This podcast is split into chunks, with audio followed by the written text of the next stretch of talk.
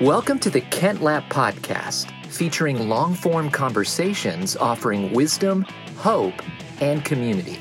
Now, here's your host, Kent Lapp.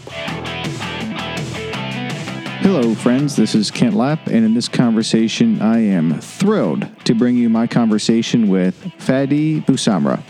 Before I do so, a quick announcement. We will be taking a short summer break on this podcast. This will be the last episode we'll release for a short period of time, but thank you for being part of this thing, and we look forward to bringing you more conversations very soon. Back to introducing my guest today, Fadi Bousamra. Fadi is the Chief Investment Officer and Assistant Treasurer for the Metropolitan Government of Nashville and Davidson County Pension Fund.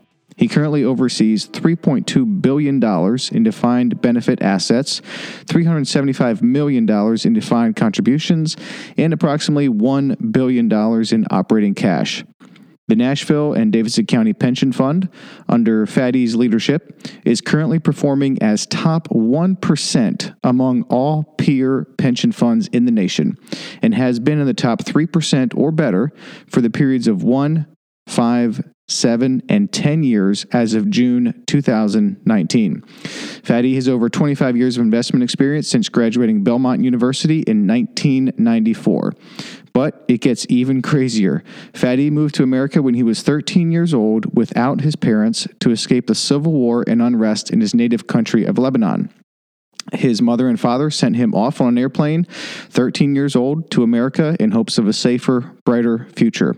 I won't say much more on this at this time, as Fadi does go into the story in detail in our conversation, but suffice it to say, the emotions you likely sense just thinking about sending your 13 year old son off into another country are the same emotions his parents felt, just a thousand times more real, as was actually their reality. I can't even imagine. We talk about Fadi's story, surviving rocket attacks as a nine year old, the unrest in his native country of Lebanon in the Middle East, the lessons we can apply to America, the role of economics, opportunity, and jobs in our current state of turmoil, his role as chief investment officer of Nashville's $3.2 billion pension fund, and much more. I thoroughly enjoyed my conversation with Fadi and hope you do as well. A couple of things. Make sure to check out the Kent Lapp podcast on YouTube. If you're looking for uh, some wholesome, maybe entertainment in the evenings. I think uh, YouTube is the new TV. I never watch TV. Do watch YouTube in the evenings sometimes when you're kicked back and just looking for maybe some update updates on what's going on in the world or just some wholesome or interesting entertainment. So there you have it. We have tons of videos there. You may want to check that out as well. Just search the Kent Lapp podcast on YouTube. And I believe that does it. So without any further ado, I give you my conversation with Fadi Bousamra. Please enjoy. Fadi Bousamra. Yes. Thank you for being on the podcast. Hello, Kent. Man, a privilege. Why do you not tell people when you meet him that you're a big deal? we we worked out how long together before I knew what you were into? I mean, probably a year, right? Probably. A while. I don't know. I- think uh, it's just what I do. I don't Yeah. know. Yeah. Well, I think it's pretty great. I think it's pretty great that we have uh, we have you on my my little podcast here. Well, it's an honor. I've, seen some of your casts. So. yeah. Well, thanks for being on. Appreciate it. How long have you been at CrossFit Forte? Uh, end of, let me make sure I don't get this right. End of 18? Okay. Okay. Well, we might have joined about the same time then. Yeah. That's about the time I so joined. let's see, 18, end of 18, end of 19. Yeah. So I'm coming went up on my third, Oh, okay. 19, 20. Yeah. I thought you No, were know there. End of when- 17. Okay. Of Yeah, because when I started uh, attending that gym, it was mid 18. You were already there for sure. Yeah, yeah I was mid 17. And, um, end of 17. Okay. And then I dropped out for most of 2019. Yeah. Have you tried other types of exercise or do you have you just found CrossFit to be one that you particularly enjoy?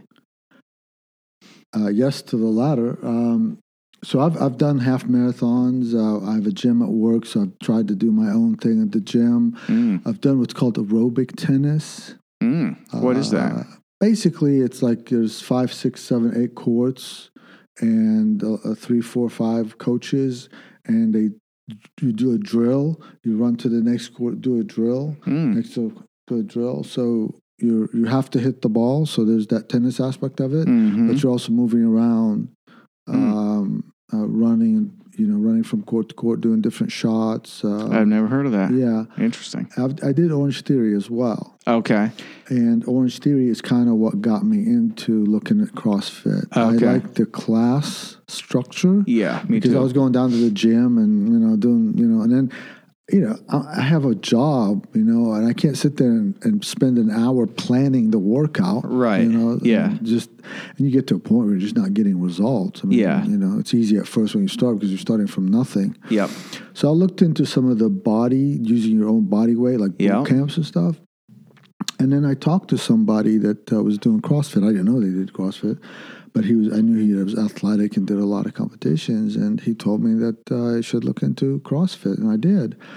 And what I discovered uh, uh, through just researching it before I did is I felt like you know I've never been like an Olympic weights thing. You know I've done some machines and dumbbells, but I could see how it could accelerate the the advancement because Yeah. you're loading. Oh, yeah. As opposed to because let's face it, you know, doing pull ups is hard Yes. you know, and use body weight all you want, but I mean, it's going to take you a while. You Yep. know? So, uh, so I uh, I decided to check it out, and um, by the time we finished the three day introductory, you know, thing, I was ready to sign up. Mm-hmm. Really? I knew. It was, it was Did you try other CrossFit gyms before Forte? No, because Oh, I yeah? work right up the street, and this one came very highly recommended. Really? Yeah, yeah. Well, Interesting. somebody that I know really well that lives in New York had apparently been going to that gym every time they come see me for business. Oh, wow. So when I said CrossFit, he goes, "Well, dude, you know there's one right down the street from me." I said, "No, I had no idea."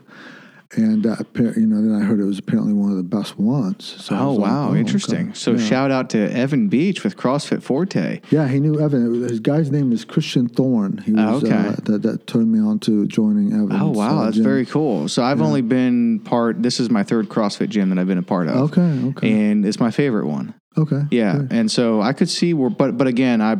It's not like I'm a lifetime CrossFitter. I've not visited that many gyms, so I don't have a lot to compare it to. Of the gyms I've been a part of, this one is my favorite. But so it's interesting to hear you got a, someone from New York that's saying if you're going to go CrossFit, go CrossFit Forte. Right, and I've been to great, two too. other gyms as drop-in since then, and, and I Mm-hmm. one in St. Louis and one in L.A. Yeah. and I agree, this one is really good. The space we have is phenomenal. The space is great. The location's great. I mean, it's literally half a mile from here. So, I mean, there's that aspect of it. I like their class times too, but I really like. I really like Evan's coaching. I'll be honest. I wouldn't. I wouldn't want to There's- admit it to his face, but he's a good coach. There's a lot of good coaches there, though. Yeah. um, I think that a lot of them, the different ones, will pick up on different things. yeah, yeah, you you're know, right.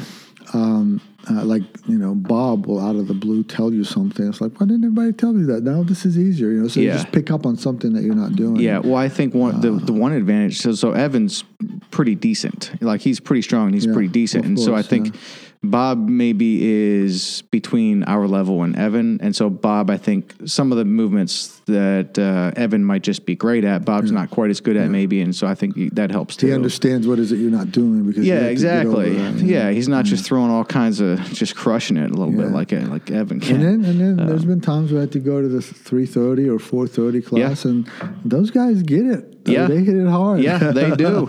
Um, Eleven thirty. That's the class I like to go to. Yeah. I don't eat lunch. I don't like to go out to lunch. I think it's a waste of time and stuff. But what what is it about the eleven thirty class that works good with your schedule? Well, just because it is lunch, and uh, and I'm, I'm I go in the office, so I've already been there three four hours. So I, I love getting that break to get out, Mm-hmm. and yeah, instead of spending wasting time eating lunch somewhere, I, I just go do the gym thing, and I Yeah. usually grab a sandwich right down the street from the gym and go right back to the office After? and- yeah. Okay. Right after. Yeah. Okay, so you're back in the office by eh, one o'clock, twelve forty five, one o'clock. A little bit before one. Okay, yeah. yeah, I mean, it does. It is an hour, and then it's like it does take me an hour and a half or an hour forty five minutes. You know, because you got to get there and then work out, and then sh- you know, Yeah, I like to shower, especially come going back, back here, just take some time. shower. Yeah. Absolutely, yeah. yeah. Yeah. Um, well, let's. I want to hear all about your story. Okay. My what I do know is you moved from Lebanon yeah. To America, Yeah. twelve years old, Yeah. right? yeah, a little bit The more, ish, Yeah. with no parents. Right. That, so that's what I know, and that's about all I know. Yeah. Um, take us back to, I mean, even before then, I'd love to know why you moved to America, the whole deal, and take your time talking through because I'd, I'd, I'd love to, I'm fascinated by it.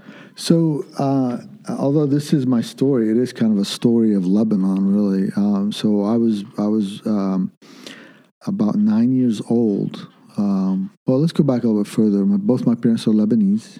I was born in Kuwait Hmm. because both uh, both of them worked in Kuwait. Mm. What, what were the jobs? Uh, my dad had a small construction company uh, that did built pipe, pipes for the like the running water and things like that. And my mom worked as a like a nurse's aide Mm. In Kuwait. in Kuwait, um, and at the Kuwait City Hospital, the only hospital at the time the, the, in, in Kuwait. This is we're going back to the early '60s now, and uh, so uh, I turned five and started school. Parents realized, hell, he's not learning anything because Kuwait was a pretty new country. They didn't have a lot of uh, good schools and so on and so forth. So they shipped me back to Lebanon to live with my grandparents while I go to school. Mm. And I have an older brother that they had just done that f- to because he, he was in school in Lebanon. How many siblings do you have? Just one Just, brother. just your Yeah. older brother? Yeah. Okay. So so um, about two years went by like this, and then they moved back to Lebanon. Mm. So uh, we kind of at that point I had a normal household. Like you know, even though my brother was too old to be in Hamana, my hometown, he was already in Beirut in school because he's 11 years older. Oh, okay. So he was already like uh, at pre-college, they call it. There, Yeah. Where you, you know. Uh, so I, um, so life was normal, you know, for the first time because we live in the same roof, um, whatever. My brother was there on the weekends, which he was never there in Kuwait when I was a kid. Okay. And um, all of a sudden, one day in school, I went to a Catholic school, but not all the kids are Catholic because it's in the, uh, it's commonplace in Lebanon for kids to send their uh, uh, for parents to send their kids to Catholic school, even though they could be not Catholic. They don't have to uh, take the religious class. And so, small town in the mountains, surrounded by other towns, and um, um, all of a sudden we're at lunch, we're playing, and uh, odd thing happened. The um, kids divided themselves into two groups, um, and I was on this side, just by coincidence. That's where I was standing, and they started throwing rocks at each other, the kids in the playground. I was like, "What the heck's going on?"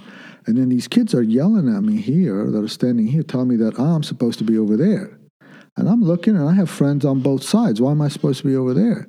So I just kind of crossed the line, went over there. I didn't throw any rocks or anything. And uh, this was kind of an awakening uh, for a, uh, at the time, about nine years old, that, hey, we're not all the same. Mm. And um, apparently, it was um, the country was divided. It was not just strictly on uh, religious lines, but it was pretty much. Uh, so, just to explain, but you had um, Christians were over here, uh, but uh, you had a lot of Druze, spelled with a D, over here.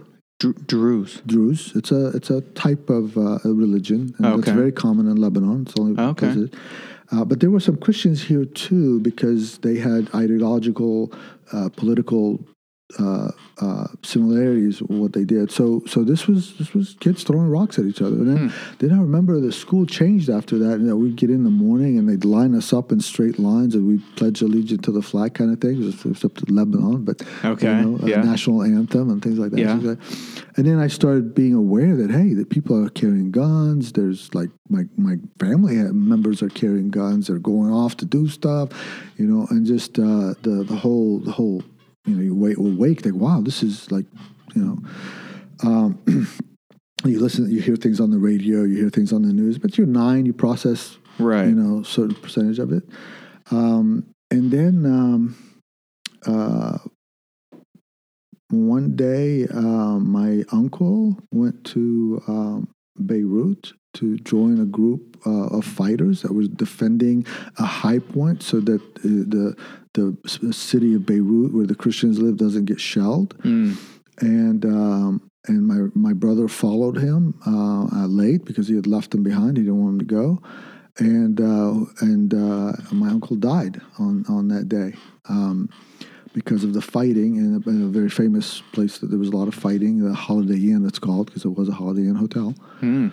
And um, months later, maybe a little bit longer, um, um, the, the the army fell Uh, essentially, different groups of the army gave their guns to people that had affinity to, or the people would come in and take the gun. So basically, the the might of the army became part of the civilians. Different factions were formed. Oh wow. Uh, you had Sunni, Shiite, uh, Christian, and each of those factors probably had two different uh, fac- factions.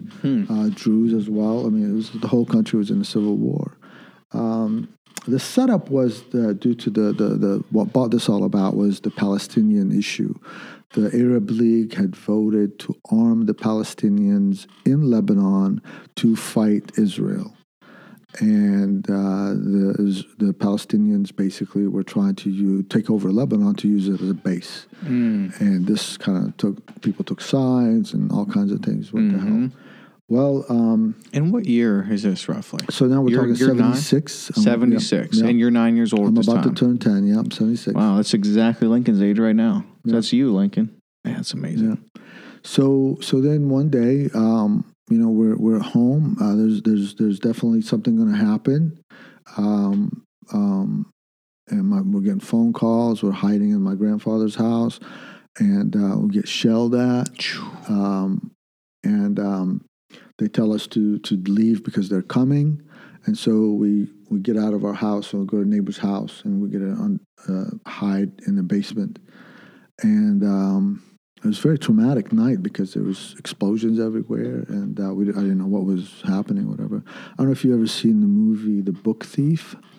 No. There's a famous scene in that movie where the young girl is um, hiding from the uh, uh, the bombing of Germany uh, underground, and you know, imagine like if instead of this wood, it was rock, and you're in the basement, and when the bombs go off, little pieces of dust come out of the ground. And you feel like you're going to get buried. Oh like, my you know, goodness. and um, and they started like in the movie they start singing, telling stories, something like that. But in uh, in my world, they started uh, praying uh, and telling like. Uh, we're all Maronite Christians, so they were, you know, and uh, I fell asleep because I think the stress level was so high. That's one of my reactions. Is eventually I fell asleep. Oh wow. We got up the next day and we went up to our home, which was across the street, and um, it was blown up. If you had stayed in your home, you'd be dead. Yeah, they came and you know stole everything and, and blew it up. Were they after uh, something in particular in your home, or your home just happened to get hit? So um, uh, because different like political family, they, they wa- our home was not the only one that was hit. It was whoever they suspected of like they were they were fighters or they're politically involved or something like that.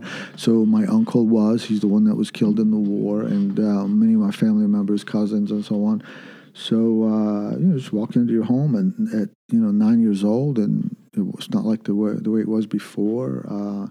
Uh, they, they fired some RPGs at the house too before they went in, so it had this like really nasty stench. Like that you, you when you watch movies, you don't realize how smelly war is. But all that Really? stuff, yeah, I would not have thought that either. all those rockets have different smells, and everything just you know Hmm. burns and. Uh, it's it's it's, uh, it's, it's is it like a gassy type smell, like Yeah. burning gas, or is it almost more like a stench, I would like say a like burning rubber or sulfur like that. wow? Uh, but but could be very potent. You know, like Mm-hmm. overwhelming. Like you're gonna choke sometimes. The, these were RPGs. um, Interesting. That is not something that comes through in the movies. Yeah, you I know. see that. Yeah, Um, even Private Ryan couldn't pull that off. yeah, exactly. surprisingly. Um, yeah, in- interesting. Yeah, there are certain smells that stick. Yeah, My dad died when I was about 10, and that smell of just him being in the casket and everything, just like it sticks, you know? It's just like you don't forget that. and images too stick. You know, like uh, you know, my mom. My mom was devastated because they had took in the life savings and furnished this house, built this house, whatever. But but the image that stuck in my mind, besides the the physical destruction, but you know that kind of gets wiped away. Um, prior to this event, I had gone on a school trip to the beach uh, in Beirut. And uh, someone, I think my mom, got me a beach ball. And I thought it was great because, you know, I was like one of the kids that didn't quite fit in. I was a little different. I, I joined the school late because I was in Kuwait. And so the, the beach ball made me really popular because everybody wanted to play with the beach ball. Okay. And um, walking into the kitchen, with, which was half demolished, um, seeing that beach ball imploded with rocks on top of it was like symbol. That's that symbol right there. Somehow, the child in me at that point knew that my life had changed forever Right. from that ball. And I don't know how a child would know that, but somehow uh, it was just. Uh, I mean, I, I I know a ball like that doesn't cost much money, so it couldn't have been that. You know, uh, so, so, It was a it was a, a symbol of Yeah. something greater. Yeah. was- yeah. Wow. So we had to go to Beirut um, after uh, having some run-ins with uh, um, with uh, with the people that were in charge there, trying to kidnap people and things like that. Um, uh, uh, eventually, I I was put in a car and sent to Beirut. My dad had already escaped. And To uh, Beirut? to Beirut. Uh, you know, the Be- Beirut at the time then was divided in half. The, the Green Line, f- famous Green Line. Um, so you had one area was for the uh, Christian side, one area for the other side, and the other side, you know, was was not. You, you can't say it was like Sunni or Shiite. It was it was basically the Palestinian and, and the other side. It was like the the country was divided in half. So hmm um, we stayed there, tried to get a house, tried to find you know whatever couldn't happen. Everybody, everybody in the mountains was being pushed to Beirut. I Oh, it was, wow. It was just a mass exodus of people, blowing up homes or whatever, you know. Um, so uh, through mm, you know a bunch of uh, uh, connections or different things, um, my dad managed to get a visa to United Arab Emirates to Dubai, um, and this is in. Uh, so we, we had to go to a town called Zahle, stay in Zahle till we got to cross to Syria. We went to cross to Syria. They wouldn't let us cross because while we did have a visa at the airport waiting for us, um, we couldn't prove that at the border in Lebanon. When I mean, there's no email back then, you Right. know, and there's no mail service. We're in a war, but somehow they had to get proof that we weren't going to just go to Syria and eventually that was, that was lined up, and we went to uh, Dubai. My dad started working all over again, starting from scratch. He he started like a construction worker, and uh, and eventually opened up a company and started all over again. And I had the same experience that I had in Dubai, in Kuwait, where schools weren't that good. Um, I couldn't go to the American schools or English, English speaking schools at the time because I didn't know any English.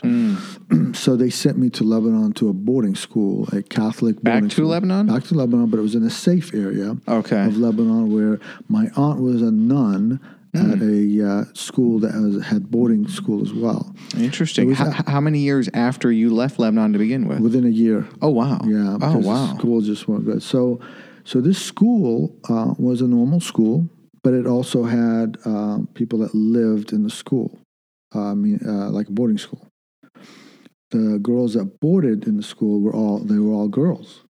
So I had to get some special strings, whatever, to be the first boy to go to this all-girl boarding school. Oh wow. And um, um, first year actually was uh, I guess I was only 11 at the time. They let me just stay with the dorms with the girls, but the next year they moved me out to a separate. They felt I was getting too old Yeah. Um, for for to be just there with the girls. So, uh, but then they let more boys in. Uh, two more boys came in after that, or one more boy. Um, s- my cousin actually. Oh wow. And so, but I, I made my mom promise that I didn't would, wouldn't go to boarding school more than two years. I hated it. Really? I absolutely hated it. I hate that structure. I hate the rules. Uh, it was very impersonal. It was uh, there was not a lot of getting out. It was it was it was terrible. A very good education? Because I picture it to be, but maybe yeah, not. yeah. Generally, generally it was, but for me, it was a struggle because by then I had been through three, four different school systems Right. that, that taught, you know, three, four different methods. Yeah. So it was uh, very confusing. Um, How was it being the only guy at an all-girl boarding school? Did you sort of enjoy that, or was it awful? It, no, it was great. Uh, the only uh, negative part about it was that um, I, I had parents and family. Many of them did not. Okay, mm-hmm. that's why they were there. Oh, So every so often, my uncles would come up from Beirut, and they or aunt would come up in Beirut, pick me up, and take me off for the weekend for a mm. break. And you know, I would show up on Sunday, late afternoon on Sunday. You know, all you know, I'm upset because I have to go back to boarding school, but you know, they're all sitting there cleaning, polishing the banisters and cleaning the floors and whatever. And here Yeah. I come. You know? So uh, you were out on town for the it was- weekend, and they were working. there, there was no winning, so a lot of them, a lot of them have resented me for that. How bad? Um, but I could tell, I can, I could definitely understand, you know, uh, how they felt. And uh, to be honest with you, uh, it was a miserable experience to come to come back, you know, because I didn't like boarding school. And even leaving, I, I was like, this isn't forever. I'm gonna have to come back. But my mother stuck to her word, and she two years was the limit. So Okay. so at the time, my brother, uh, who's like I said, 11 years older, was attending the University of South Carolina as an engineering student. Mm. And so he told her, why don't you send him here so he can learn English? Mm. And so he wrote a letter um, saying, hey, send my brother, he can learn English, blah, blah, blah, blah, blah.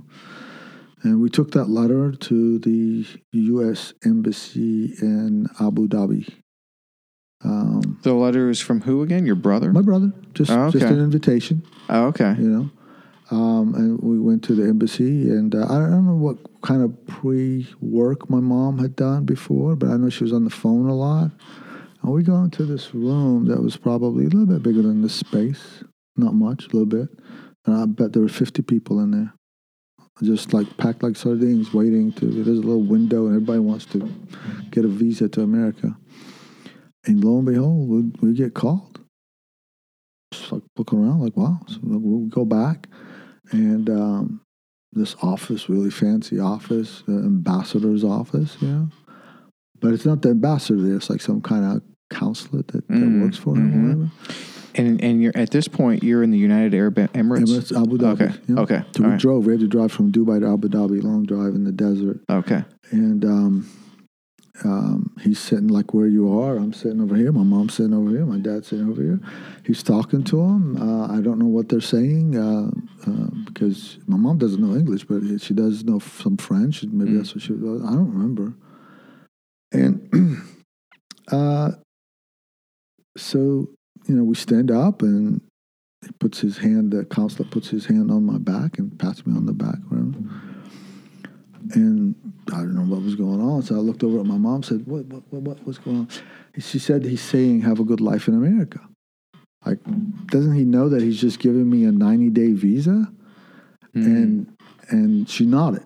You know, of course, she knew then, he knew that I'll be able to stay because we're, we're Lebanese and because of the war situation. And uh, Mm. I, I didn't know. I was just going to go see my brother. You know, I, I didn't have Oh, no okay. idea.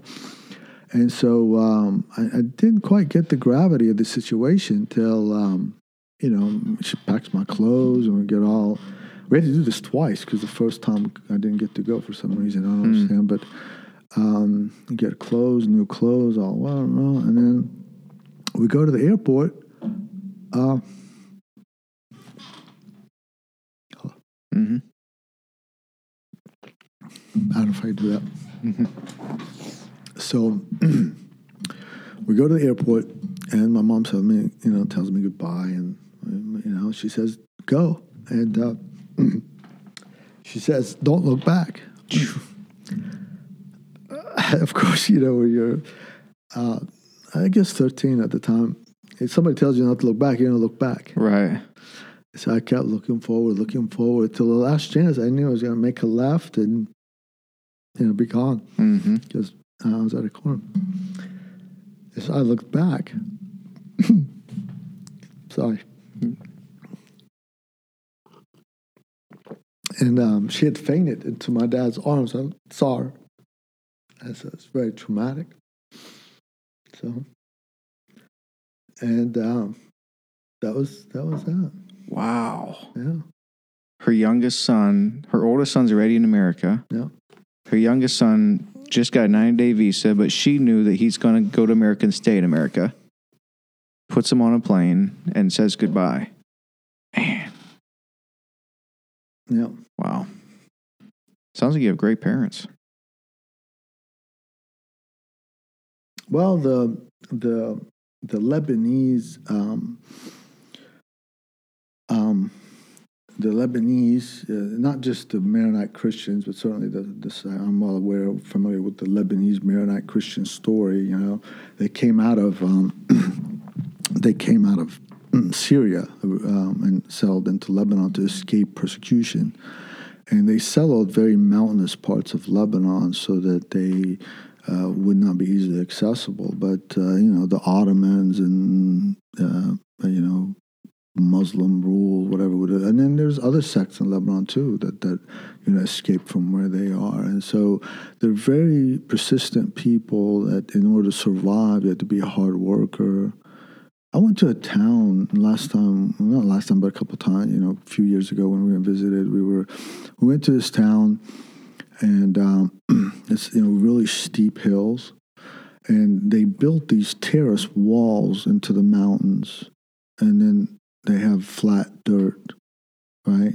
It's because you can't you can't plant anything in a, in a steep hill Right. like this, right? You know, and uh, the guy was telling us that um, the, the you know after you know from thousands of years ago when they used all the cedar trees in Lebanon to build ships and fire whatever firewood and whatever, a lot of the soil in these steep areas would erode and be gone Mm-hmm. And but they these people didn't have a choice. They couldn't go live somewhere that was you know they had to make the best of what they had. Mm-hmm. so they would um, break the rocks of the mountain and build these walls. And they would they would go down into the valley with a donkey and and their kids or whatever. And they would fill up buckets of dirt because all the dirt was in the valley because of the erosion washed. And they would scale up the mountains and fill up these these walls that were four Wow. five feet six feet tall Yeah. with dirt and i was like well how long does that take and he goes well they worked on it multi-generationally Oh my goodness. so you, you started it, but your your your your grand grand grandkids got to finish it. And this is the oh. this is the lineage that your parents are from. So so This- that's the kind of stuff that they, they had to do in the mountains. Now they're, not, Okay. they're not specifically from that town. Sure, But my town is full of those terraces. I don't know all of them were built like that. I had to bring the dirt. The terraces are all over Lebanon like that because Yeah. it's a mountainous country and you got to have flat land to, to I plant see. things. You know. Yeah. my my family um, came from a town, not Hammana, where where I'm from, but their ancestors. My, all my family is from Hammana, but their ancestors, going back to 1500s, came from a town, a different town. Um, but uh, they came to. Uh, my understanding is they came to Hammana because they knew how to um, uh, farm silkworms, and Hammana was a silkworm area, and so they went to do that. And from the farming silkworm and doing it themselves on the side as well, they bought land and settled there. And I see. generations. Yeah. Yeah. The multi generational projects like that is not something we're very familiar with in America. You know, I think Yeah. we're that's a lesson that we don't really have these days. It's it's Yeah. all about just here and now. Um, have you seen your parents since? Yeah. So uh, initially, I you know I would go every year or every other year. Um, but you know, with time, you know, then they would come every second or third year. My mom more than my dad because he had work. But then they were, you know, they were trying to save up money and go back and rebuild their house. You know, they were sending money. They were trying to, you know, my house was destroyed.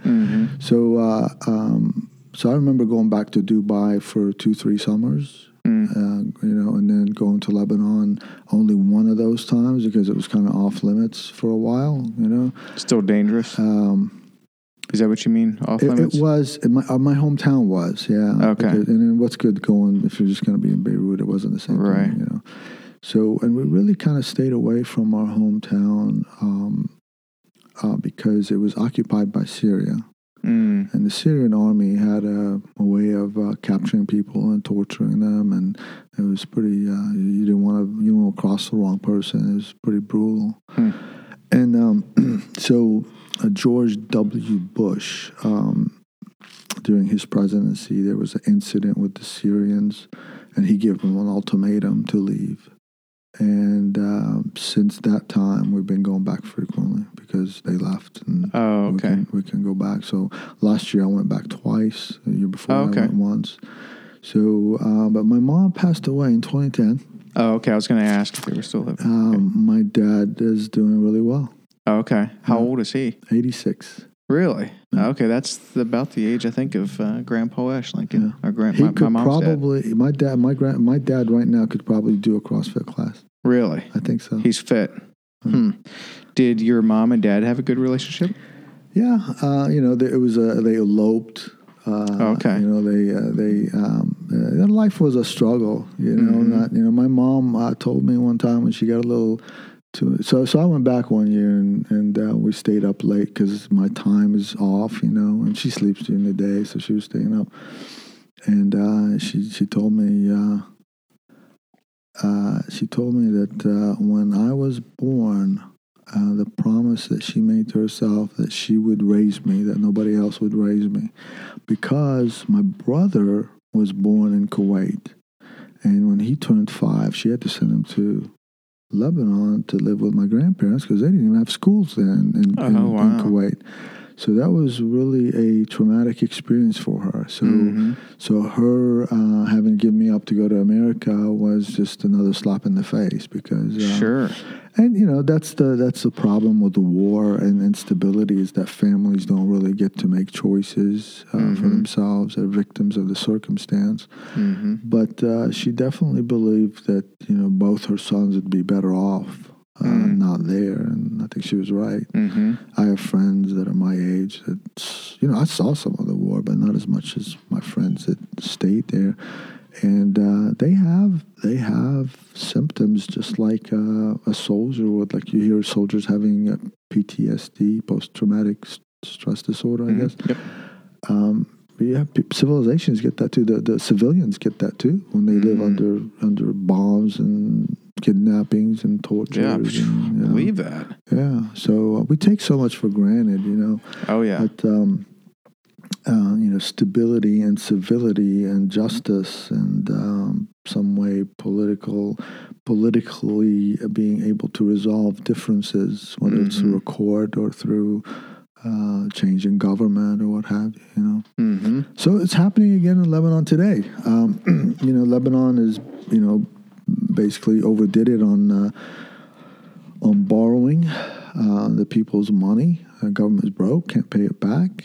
Um, so uh, now you have people in droves trying to leave, families being split. Um, the Lebanon is going through a serious time right now. Right now. Right now, um, it's it's uh, it's probably worse economically than the Civil War.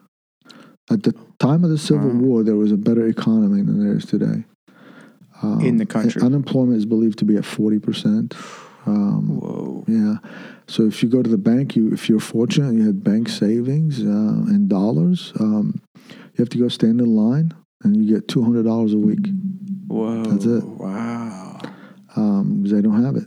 They they were crediting, in, they were taking in all this dollar deposits, crediting interest in dollars. They didn't have a surplus in, in, Mm. in trade surplus or um, so balance of pay, positive balance of payments, and so they they're going through it right now. It's going to be very tragic for the Mm. people of Lebanon. And um, interestingly enough, um, the for lack of a better word, the warlords of the 1980 Civil War, 1970s and 80s Civil War, they're still there in charge today. Mm. They they you know concocted a government that that they get a piece of, and so they're still there. So so you have a very um, very um, uh, you know, it's it's it's it's like a clansmanship, you know. Uh, Yeah. Uh, uh, you know, us against them. Everybody's to his own people, you know. Okay. But the bottom line, they can't even take care of their own people. Forget the, you know, if, if each could take care of their own people, then the people would be fine. Right. But there's not enough to take care of everybody. Interesting. So they have the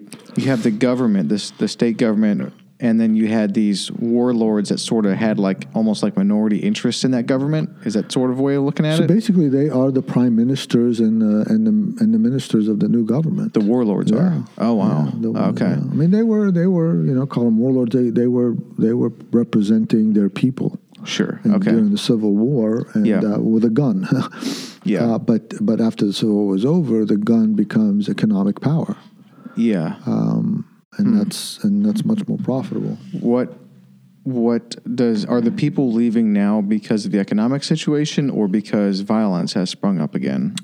So the violence has been pretty much contained. It's been, you know, burning burning uh, uh, rubber tires in the streets and vandalizing banks. Uh, there's been a little, there's been a little bit of thuggery, like people that uh, that don't agree with the with the protesters would infiltrate them and try to strong arm them. Um, that's a that's a huge issue. Uh, the problem, the country has another problem, which is that uh, the Hezbollah is armed in Lebanon. So you have the military and you have Hezbollah. And uh, so it, Hezbollah is a political power in Lebanon, representing many Shiites.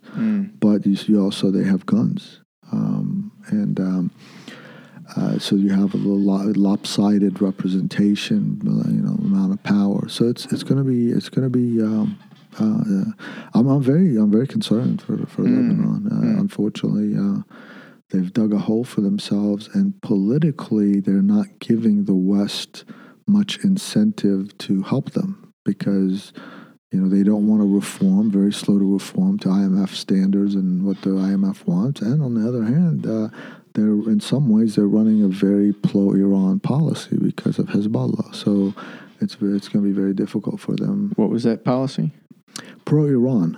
Oh, pro Iran policy. Yeah, oh. pro-Iran because Yikes. uh, Hezbollah is uh, is is very much Hmm. representative of Iran, um, and this is uh, you know this is kind of the Middle Eastern. Uh, the problem in the Middle East is you have this struggle going on between the Sunnis and the Shiites, and the Sunnis are predominantly represented by Saudi Arabia and the Gulf states, and Iran, even though it's not an Arab country, they, you know they're they're they speak Farsi and they have the Shiite religion in common with many uh, Shiites throughout the Middle East, and so there's this power struggle, hmm and um, you know, quite frankly, the uh, the you know, I think mm, I'm I'm in finance, so what I see when I look at the Civil War in America and when I see when I look at the Middle East, I see uh, causes are purely economic.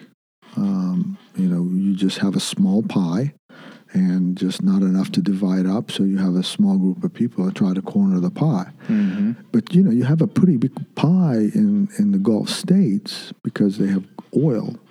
Um, but they are, you know, that, that doesn't get invested in the rest of the Middle East. That's to, for to benefit them and invest in other parts of the world. So you have very little capital, productivity, so a lack of opportunity. You need some basic inputs in an economy, uh, like a a a, uh, a fair system, uh, a, a- a- a law and order, uh, but you also need some capital, and you need uh, capital. You know, capital plus ideas and starting businesses equals productivity. hmm Uh, but you know, if you're wiped out every ten years, how mu- how big Right. an investment are you going to make? Yeah, absolutely. So so um, so that that's the struggle for most of the the Arab countries. It's purely economic. Um, you know, and until they resolve that, there's they're not going to. hmm But but isn't it's sort of a catch twenty two then, isn't it? Because you don't get better economics until you have more certainty or peace, but you're not getting the certainty and peace because the economics aren't good, right? So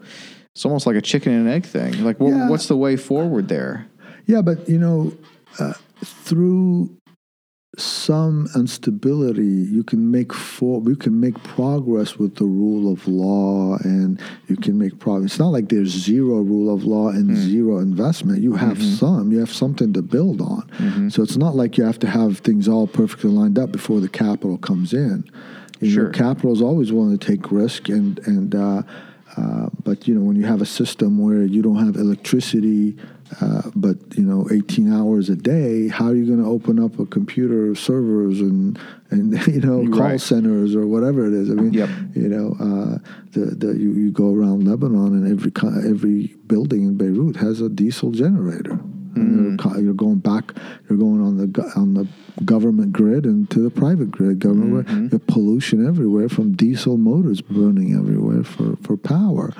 Um, that has health consequences for the people. Oh, Um, absolutely. then you, you got um, uh, you know a lack of uh, a, a, fair judiciary. They can you can you can basically strong arm people or bribe them because that's the system. And so when somebody comes in and wants to open up, a European company comes in wants to open up a mall in in Beirut, make a massive investment. Well, the minister of power wants five percent stake for free because he's going to hook him up to electricity, and the minister of water wants a piece. And before you know it, they're saying adios. You know, this isn't worth it. You know, Oh, wow. so yeah. so it's very much this kind of system that they learned uh, from the Ottoman Empire. You know. And uh, these things, you know, used to happen in, in, in the West too. But, you know, we, we have corruption, we call it. And we fight it all the time. It still happens today here yeah. but it's to the extent. So you don't have to, to completely root out corruption to have a good economy. You know, you can still have crooked politicians and have you know it's just a matter of degree. Right, it matters a lot. Yeah, Yeah, yeah, yeah, I see that for sure.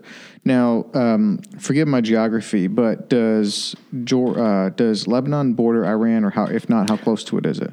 It's not very close. It's a long way. It's so uh, well by American standards, it's just a few states down the road. But that's Okay. different.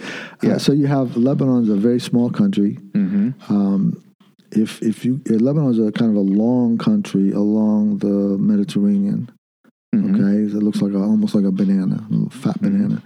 But from from the bottom to the top, the longest two points, uh, is like driving from here to Chattanooga, 128 miles. So it's a very small country. Whoa! From north to south, the country Lebanon is like driving from Nashville to Chattanooga. Yeah, Wow. and it inhabits more than 4.5 million people. Wow. Yeah, they're big cities. So, so you got that Lebanon's on the coast, and then um, surrounded by Syria. Okay, uh, most of the most most of that, except for the southern part, is with uh, Israel. Mm. hmm Um, and so then then you have uh, so so we got Lebanon here, Syria here, Israel here. You got Jordan here. Mm. You got Iraq here, and then Iran is beyond that. Gotcha. So you got to go through Syria, Iraq, and then Iran. Okay. Um, now, when you say that Lebanon has adopted some Iranian policies, or or, may, or maybe has is doing that now, what's the end? What's the potential end result of that? Well, the end, result is what's happening is you have sanctions on banking, and uh, uh, uh, this administration has just put sanctions on Syria for for for the similar things. Mm. Um, but um, U.S. Putting if those you- sanctions yeah. on, or the UN? no, um, uh, the Trump administration Oh, put, okay. put new sanctions on Syria because of what they're doing to their population. Um, the um, so so the consequence is that uh, well, first of all, when you have an armed government, armed militia within the country, they get to bring things in and not pay taxes. Mm. So you have a revenue shortfall. Then they don't pay for the, for the energy Mm. uh, the, the electricity because they, they can. They're, they have guns.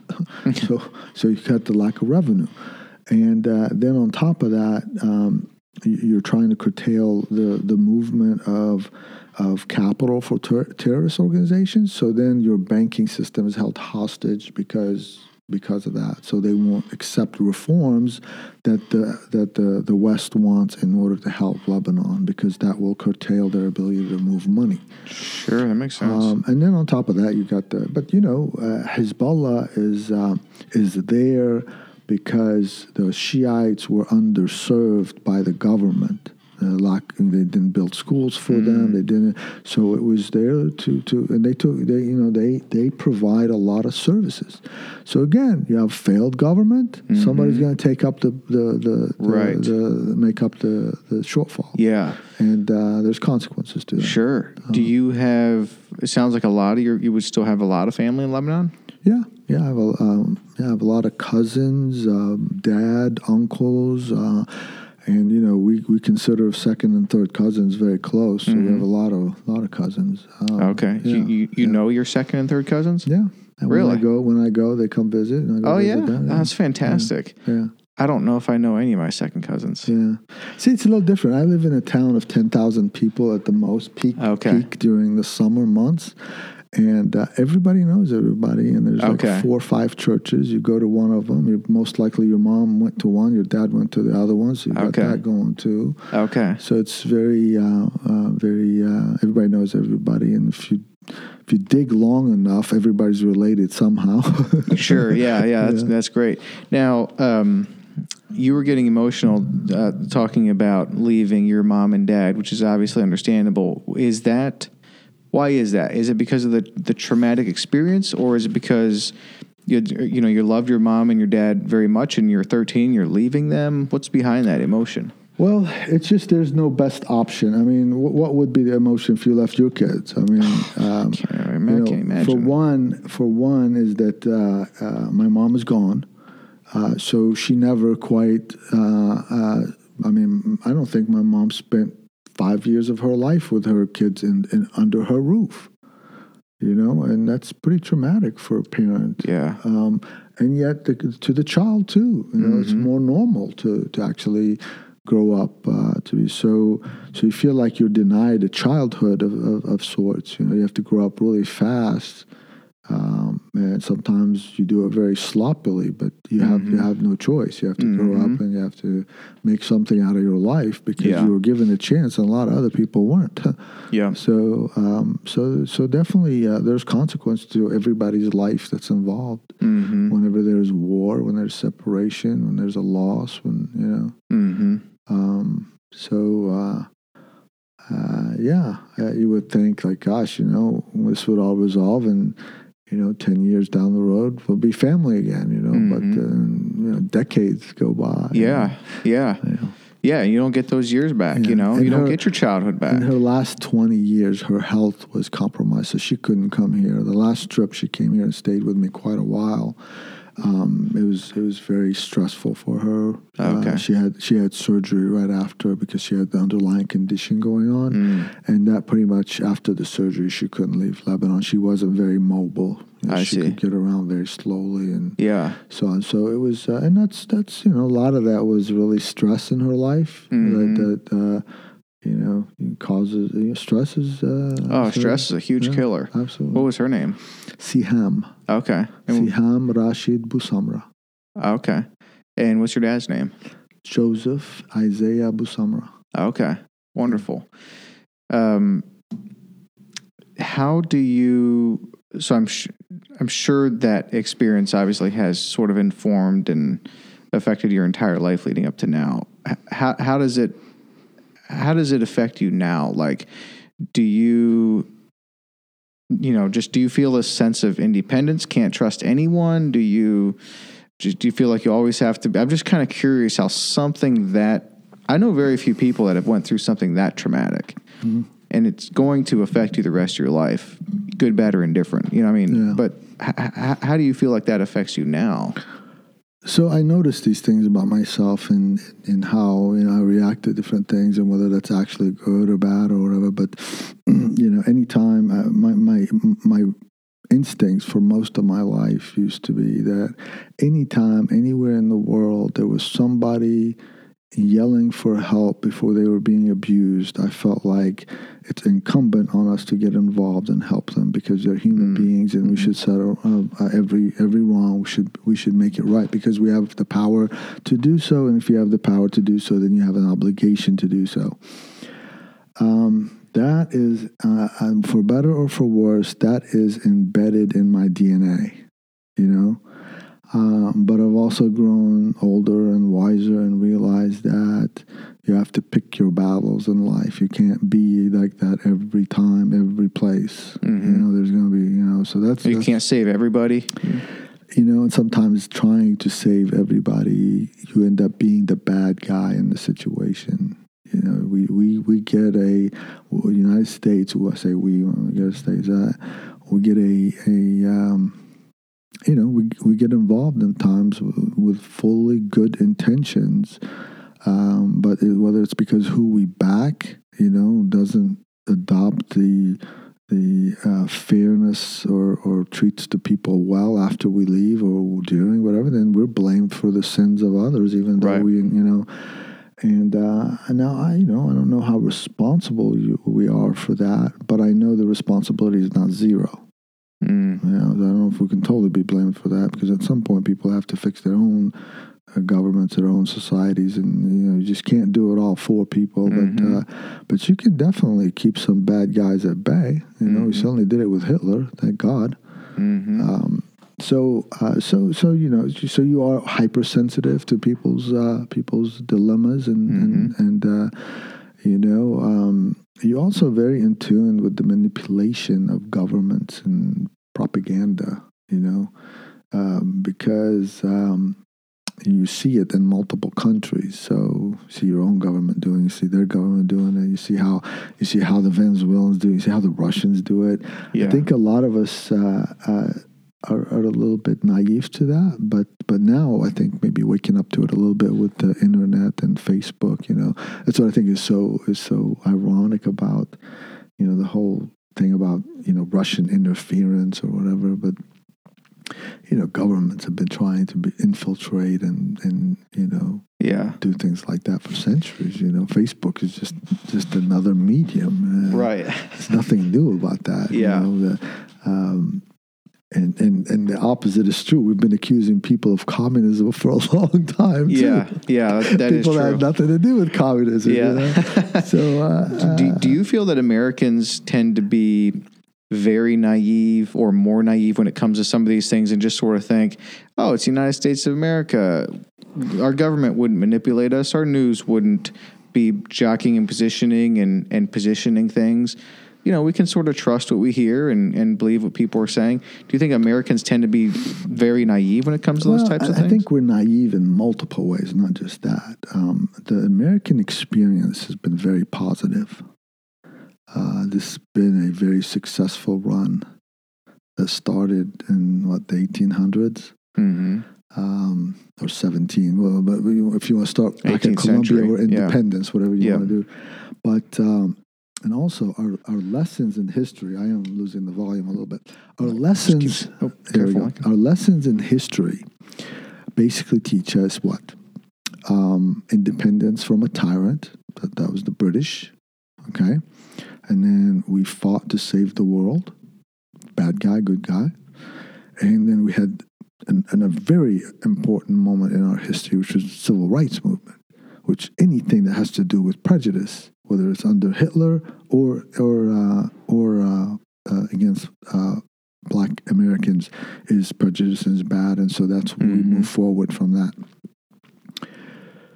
The problem with applying that lesson, it's a good lesson that should be well heeded because you know prejudice is very much can be controlled uh, and therefore should be you know Mhm. uh, from ourselves and in ourselves and you know in, our, in how we learn. But we assume that that's the problem when other people are being discriminated against or seemingly discriminated against. So what I mean by that is like um, you have a lot of uh, anti uh, uh, anti um, how to put this. You have a lot of anti-American sentiment in America because they they ascribe negative things to what we've done in the world. Okay, Mm-hmm. and uh, sometimes like you know it, it's it's shocking to me how much good we've done in the world and and uh, um, you know take take for example the the you know the the the problem in the Middle East okay is not a Palestinian issue um, the problem in the Middle East or Shiite Sunni the problem in the Middle East is that the Middle Easterners are not ruling themselves fairly and equitably. Mm. They are their own abusers of their society. Funny story. I, I just read an article in a, in a Lebanese newspaper that translates to English, and it was a girl writing a a um, a letter to her grand grandfather, who's long gone, telling him that he wish he wishes that he had not stood up to the French occupiers of Lebanon and gained uh, independence for Lebanon because we would be better off today if we were ruled by the French than to be what we, for what we have Mhm. because we rule ourselves ruthlessly with a with a and this is this is a pattern i mean look at how saddam hussein ruled his people look at how uh, uh, uh, bashir uh, assad sorry uh, assad rules his uh, his um, um, uh, Syria. Look at uh, you know it, it's there is no equality. We assume that you know so, so therefore we make we we're being you know uh, prejudiced against Muslims because of X Y Z. But reality, this isn't Muslim Christian. Whatever country you are in the Middle East, you you the people are oppressing themselves. Uh, you know, they're not giving each other freedom. They're not giving each other. You know, it's like okay, you ruled me for a hundred years. Now it's my turn. Mm. You know, there is no sharing of power, or equality, whatever.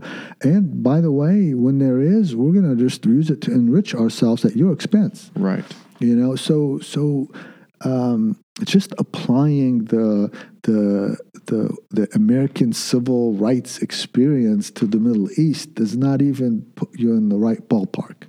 I see. Uh, and that that's that to me it's a it's a it's a we can't look at it as a, a prejudice thing a racist thing or whatever. It is an is- it is a is it a civilization that has not figured out how to function within the rule of law Mm. okay and they are victimizing each other Yes. the people are being victimized in in in, in Syria, in Iran, in you name it, in in, uh, in any uh, Egypt. Um, you know, um, we assume you know that if we put equality in place and people treat people equally or whatever. But in, in fact, when when we took down the uh, Saddam regime, um, all the Shiites uh, of of uh, Iraq wanted to do was was keep the the Sunnis out of the government because Mhm. now it's their turn to rule. Yeah. And here we go again. Okay. So it's almost like just it's it's different day, same story. We have a different roller, but we have the same problems. Yeah, and then and then there's the issue of tolerance, and um, there is no tolerance for other religions in most of the countries. Mm. Um, you know, you, you, know, there's just, uh, uh, I mean, Jews used to be all over the Middle East. I think like the, there's there's there's there, there's no more Jews left in the Middle East other than Israel. really? You know, uh, uh, you can go on and on and on about different ethnicities and Yeah. different ethnic groups. Um, there, there is no fundamental belief in in in that. Uh, you have to have tolerance, and and when people say that historically, I'm not talking about modern day, but historically, when what what they meant by tolerating other religions was that you surrendered your rights and then you could be tolerated. But as a precondition was you had to surrender your rights. Right. That's not really not what tolerance. we mean when we say tolerance. right. Yeah, for sure. Uh, So going back to your point, you're you're I think you were making a point there that I don't want to pass over too quickly, but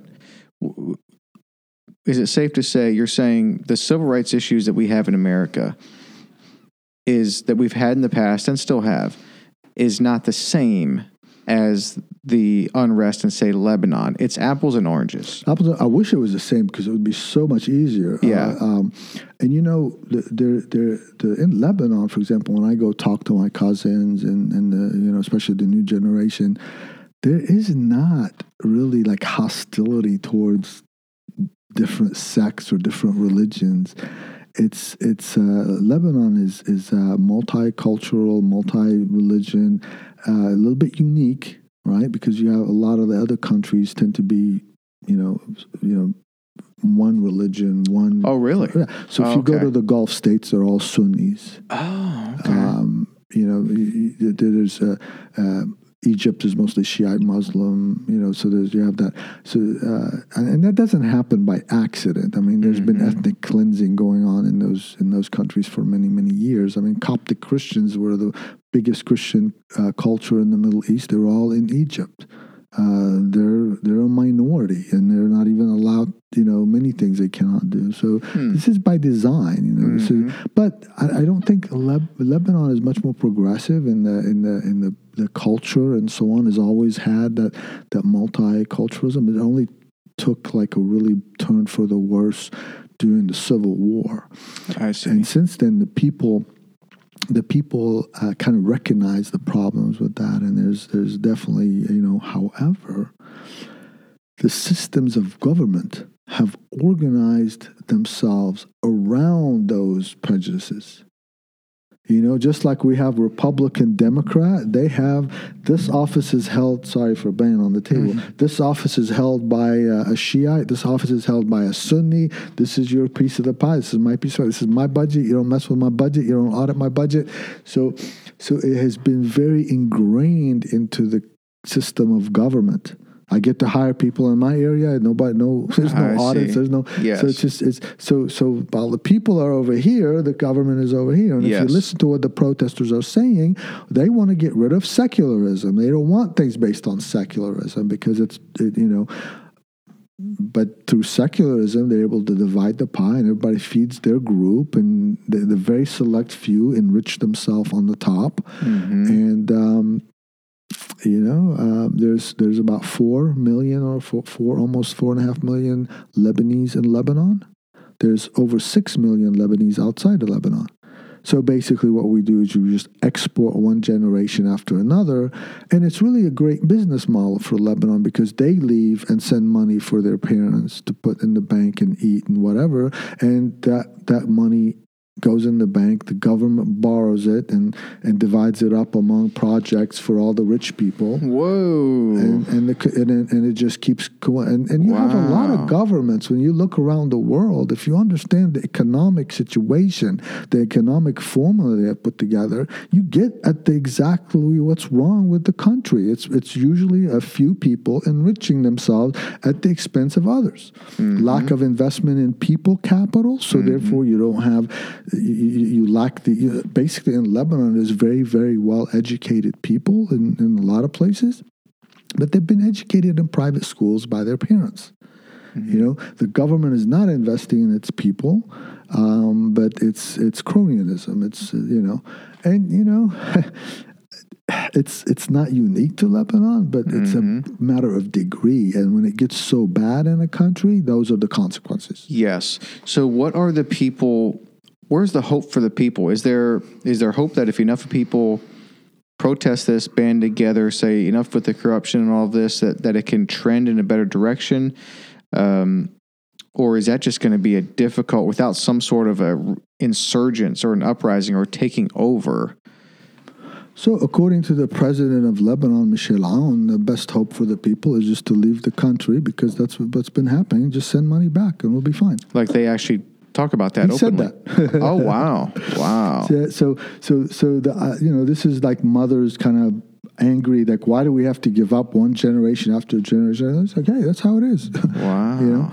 So, so uh, sorry, I, I lost your question because the first part of it triggered me. But uh, Yeah. um, Well, how, how how does you mentioned burning tires in the streets? Yeah. Uh, How, how does this? How does the frustration man itself uh, manifest itself Anger. among the common people? Yeah, there's a lot of anger, a lot of um, loss of hope. Uh, um, just uh, you know, uh, people. You know, it, it's it's a economically it's a no-win situation. But you know, you have people driving Ferraris in Beirut and and uh, Lamborghinis, and and the nightlife is like crazy or whatever. You know, uh, especially before this collapse of the lira, the currency that collapsed. But there's people that did very well on this. Imagine, like, you know, if if if you were connected with government projects and you made a million dollars out of government projects and you put that money in the bank, well, the government was paying you million dollars, U.S. dollars. The government was paying you seven to ten percent interest on your dollars. So imagine if you had that in there for a decade, you're doing really well. You're doubling your money every seven years.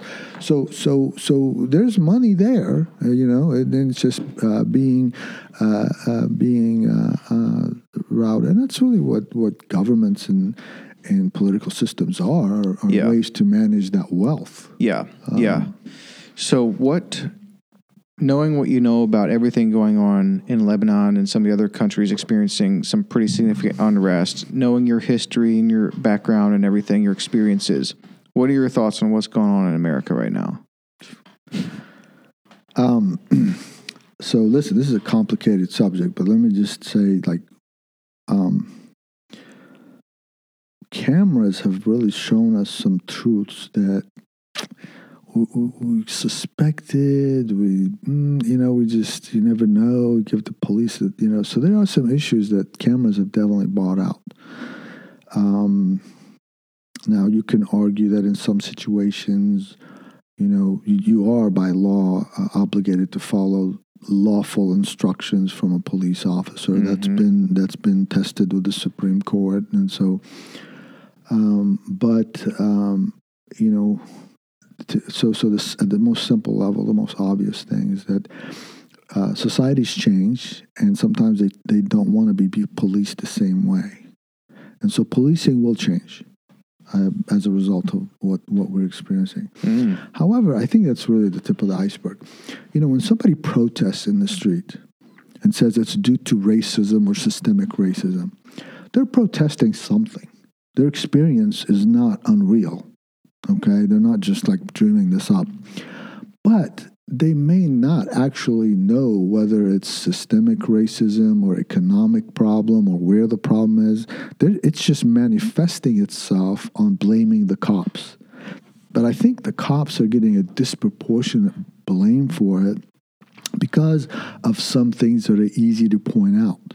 Most people can't point out to what is systemically wrong about the way we structure our rules that disadvantages certain people. But they sure as hell can watch a camera and see racism and Right. see people being pulled for no reason that then turns into let's bring the dogs out, let's search the car, let's you know, and and you know, um, you know, I don't want to, you know, some different people will point to different data points, okay?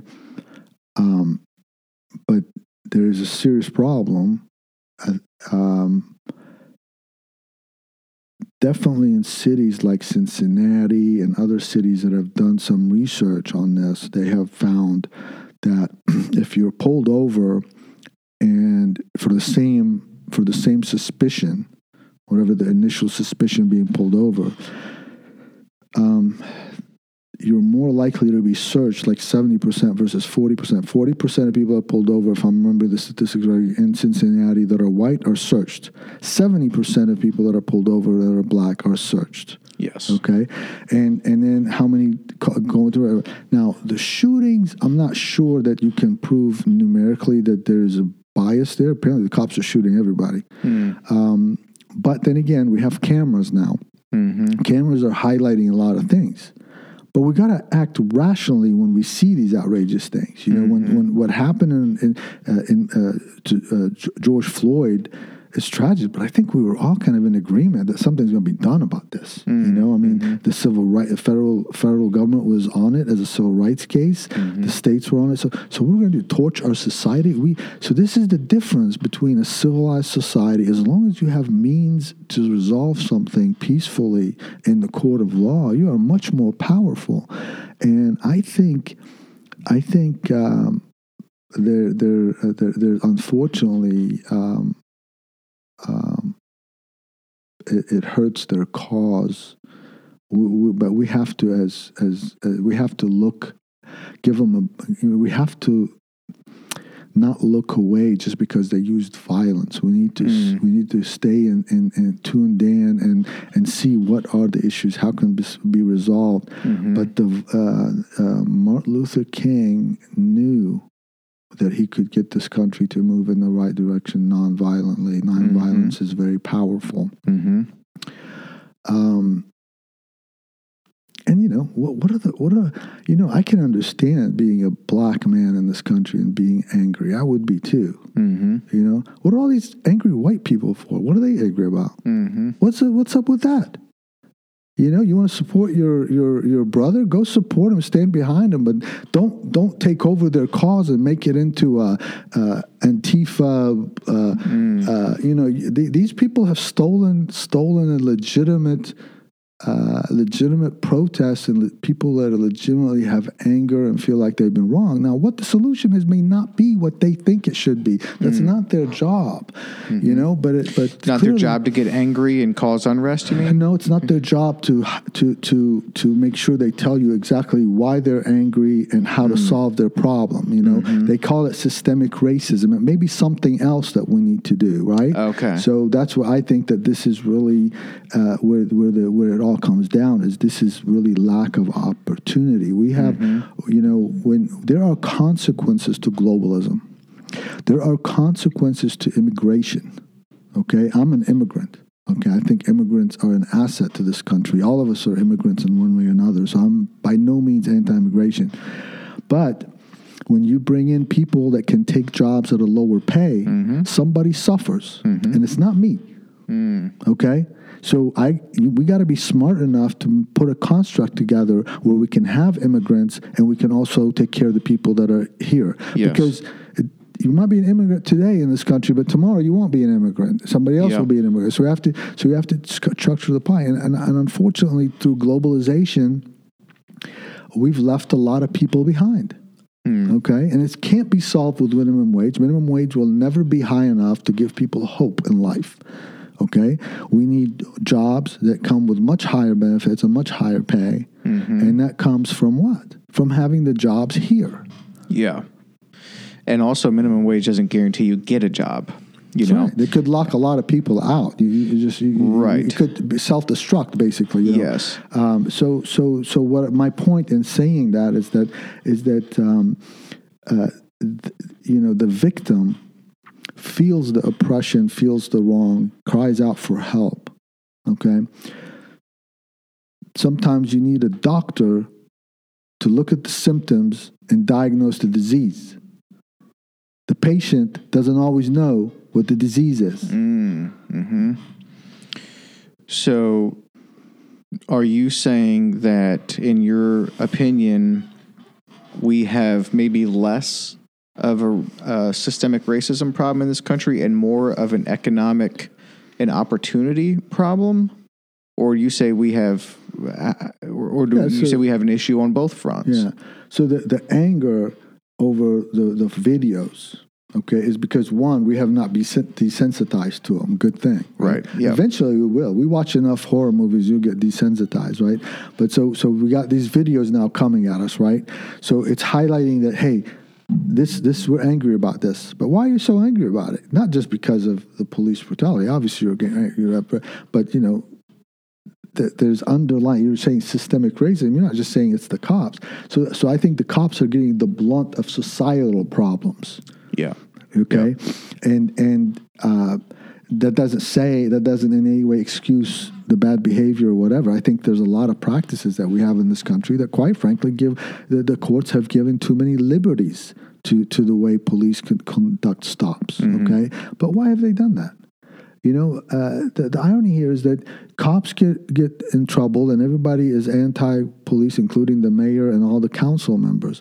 But if you really go back and look, who gave them that power? Who gave them the priorities to, to control crime in low neighborhoods? Who told them to that it's okay to make a stop and because you're looking for other behavior? They can't do that on their own. It was all. You know, it was all we politicians. Hired, we yeah. have hired sheriffs year in and year out. From the mayor hires the sheriff, or the council wants to, to control crime. You bring people in to control crime by doing what? By doing these kinds of behaviors. Hmm. You know, so it's really kind of laughable that those same politicians that have been in there for 30, 40 years now all of a sudden point finger as the cops and say Right. how bad they are. They have been part of that system. yeah, yeah.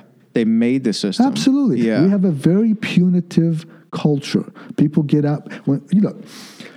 If I get in trouble, okay, I'm going to be patient with camera or no camera because I'll, I'll get my day in court. Mm-hmm. You know, mm-hmm. but if I'm out on, I'm, if I'm poor, don't have two cents in my bank account, and I'm I'm getting in trouble, and if this guy arrests me, I'm out on parole, and the whole process starts over, and I lose my job, lose everything Yes. else.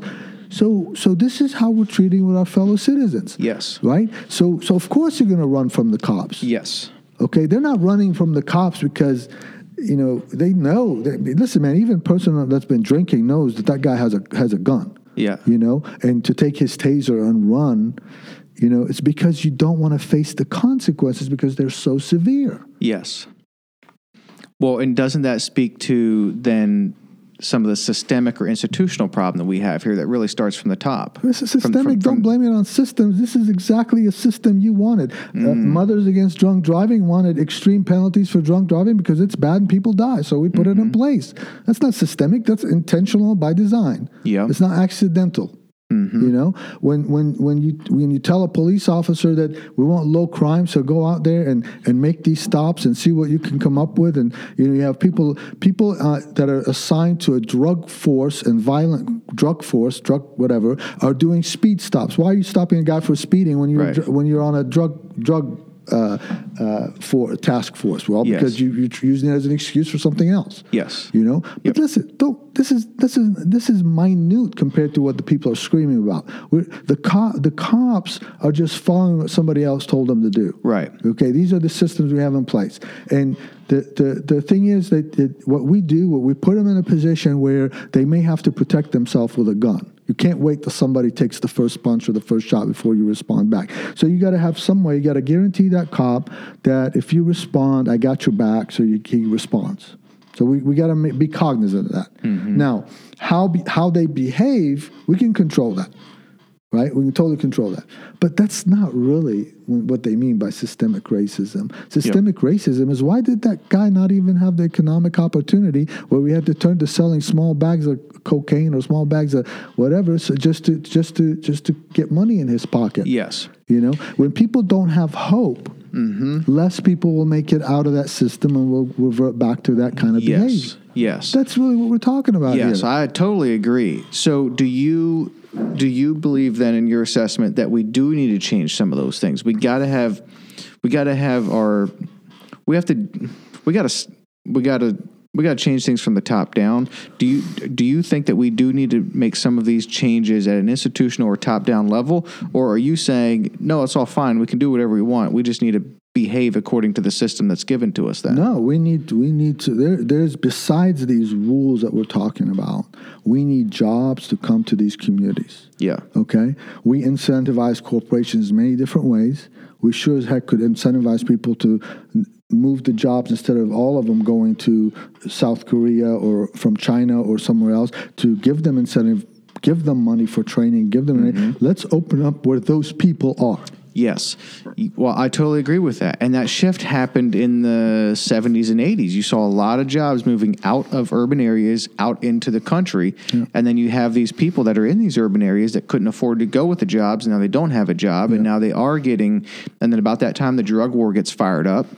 And, um, and it's just this, all, there's so many things happening at once. Then you lump ed- in education in there too. I mean, I just think, you know, there is this feeling sometimes that I have experienced from those that I've rubbed shoulders with. It was just sort of like, you know, anyone can pick themselves up by the bootstraps if they just decide and go for it. Well, dude, it's uh, it, that's tough, man. I mean, look, I, I'm barely making it, and I had a good upbringing and a good education. These types of things. If you're from some of these areas where you you you got a lot stacked against you, Yeah, they don't know what they're talking about when they say that. yeah, Sometimes, um, yeah. So listen, we can't pick everybody up. People do have to be mm, act responsibly, whatever. But you got to give them a chance. You got to give them the mm-hmm. opportunity. It's clear when you look at the job environment in those areas that it's not them that's the problem. I mm-hmm. mean, it's mm-hmm. it's the, the jobs are there. We so so the jobs you're talking about went from the inner cities to the suburbs and then to China. Yeah, Okay, Yeah. so so let's be honest about it. Mm-hmm. You know, and then we create these so-called welding jobs and all these jobs, and they get paid nine dollars an hour. You're not mm-hmm. going to establish a family and be a be a be a dad that stays with the kids and so on and so forth. Don't don't blame him for running when he has nothing to offer them when he's there. Right. You know, so look, look, personal responsibility is is, is paramount. You, you can't make people take advantage of an opportunity in front of them, but you surely can surely can recognize a problem.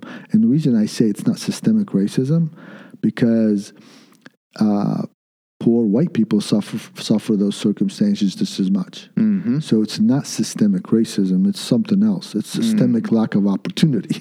Yeah. You know? Okay. Interesting. Now, what would you say to those that would say the issue actually is between the elites or the wealthy and the poor, and the elites or the wealthy or those in power are trying to make it about race so that your poor white people are pitted against your poor black people, and you can let them sort of focus on each other and have their battle when all along you're the the the elites or the people in power, the wealthy people, are just trying to divert the tension away from themselves. Do you think there's something to that?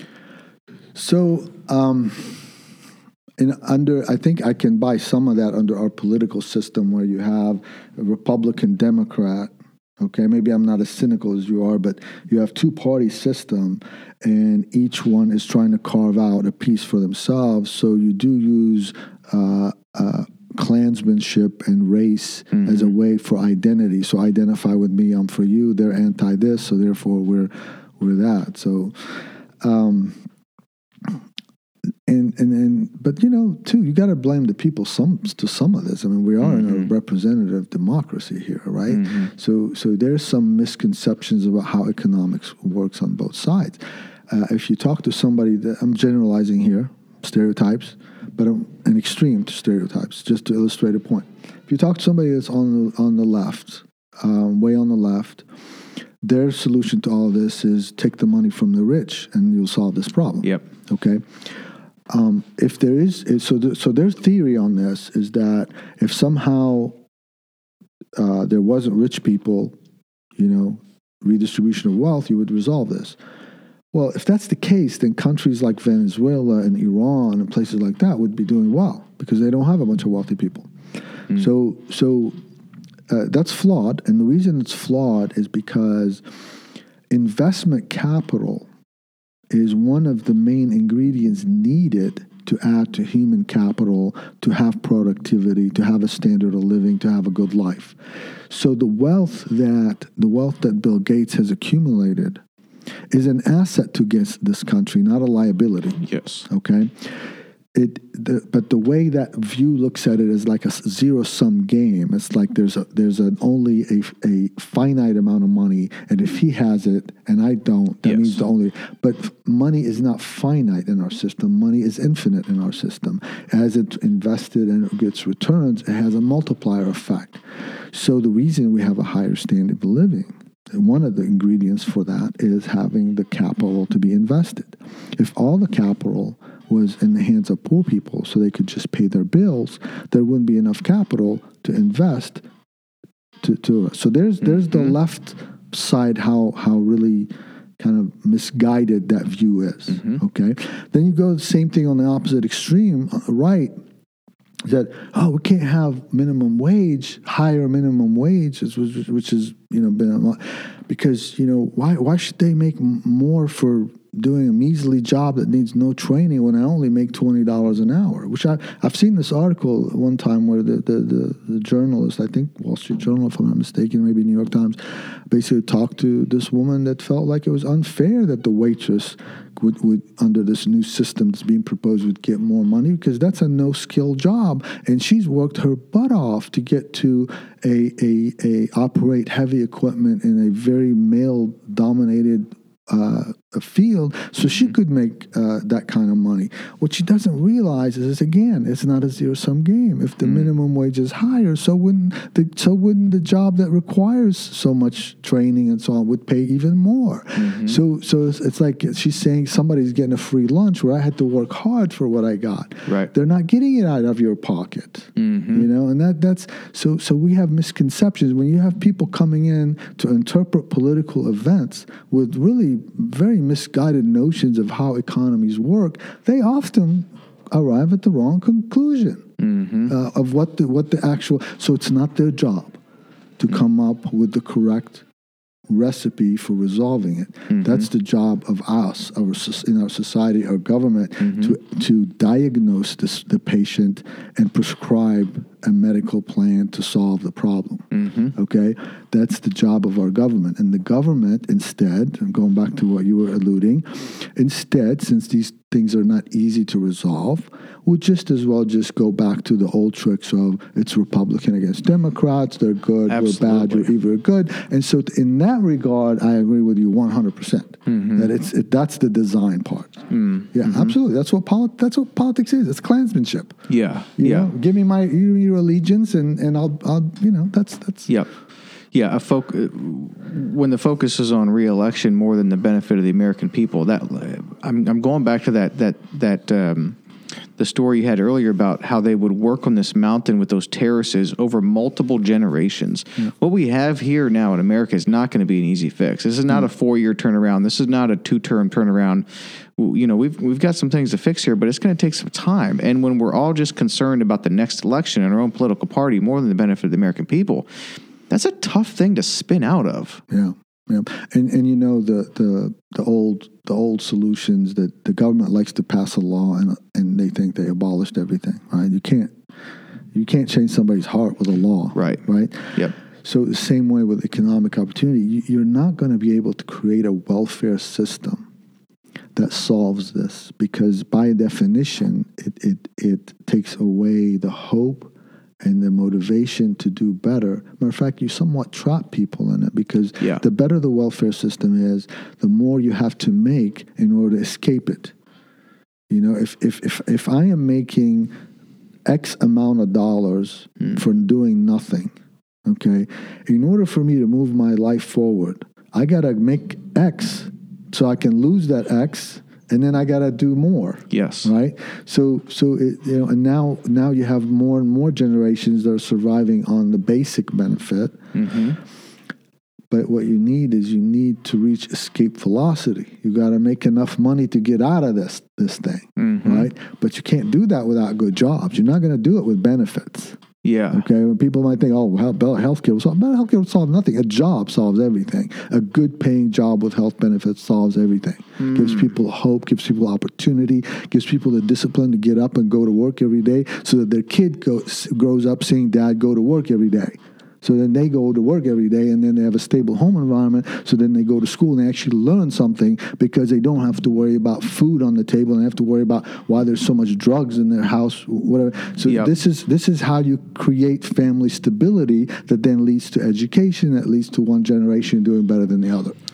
Interesting. Okay, so if we have a say a really great healthcare system and welfare system where you don't a lot of people don't need to work and they're taken care of with their income and their health care. You're saying we still have an issue because what are we doing? We are being provided for. The government's giving us this free money. We're being provided for.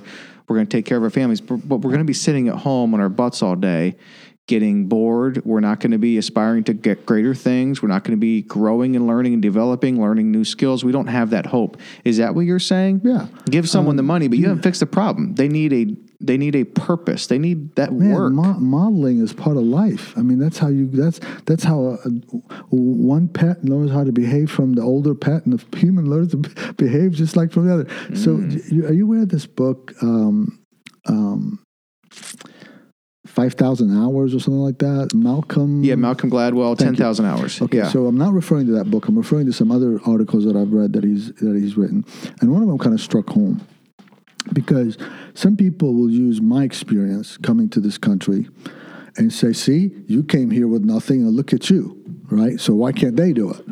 Okay, well, that's actually, according to him, that's actually a misunderstanding. Okay, first of all, people like me that come here, not all of them succeed. It's not like some kind of a formula, right? However, there is a general propensity for people that come from outside the United States to do well. Well, why mm-hmm. is that? Well, first of all, you got positive selection. You got people that are motivated that sent you here or you came here. That's one. Second, you have a chip on your shoulder to prove yourself. Okay. Third, you come from an environment where nobody had welfare. You worked your ass off. Mm-hmm. Right. So, in his argument, he makes me not special at all. He says I was set up to succeed okay. because yeah. I, I came here, I didn't know the language, I had a chip on my shoulder. Uh, I, I, my, my mom and dad were hardworking, they sent it to me. I, I, I had to not disappoint, I had ego, I, had, I have all the formula that he describes to become successful. That's not what's going on when a kid is born and he doesn't know whether he has a meal or not, and the mom doesn't talk to him because they're not they want to talk to, and and she's too busy making zero an hour, so that so you know you have you have no good daycare and you Yes. have family is not around, and if well, whoever is around is not a good influence. Mm-hmm. Okay, that's that's two different things. Yes. Okay. Of course, somebody from the other environment would succeed. Mm-hmm. That's not that's not saying anything about that kid that was set up to fail because he was born surrounded by people that had lost hope because life had beat him down because their government created a system that doesn't work. yes. That's it. Yes. Yeah, that's well said.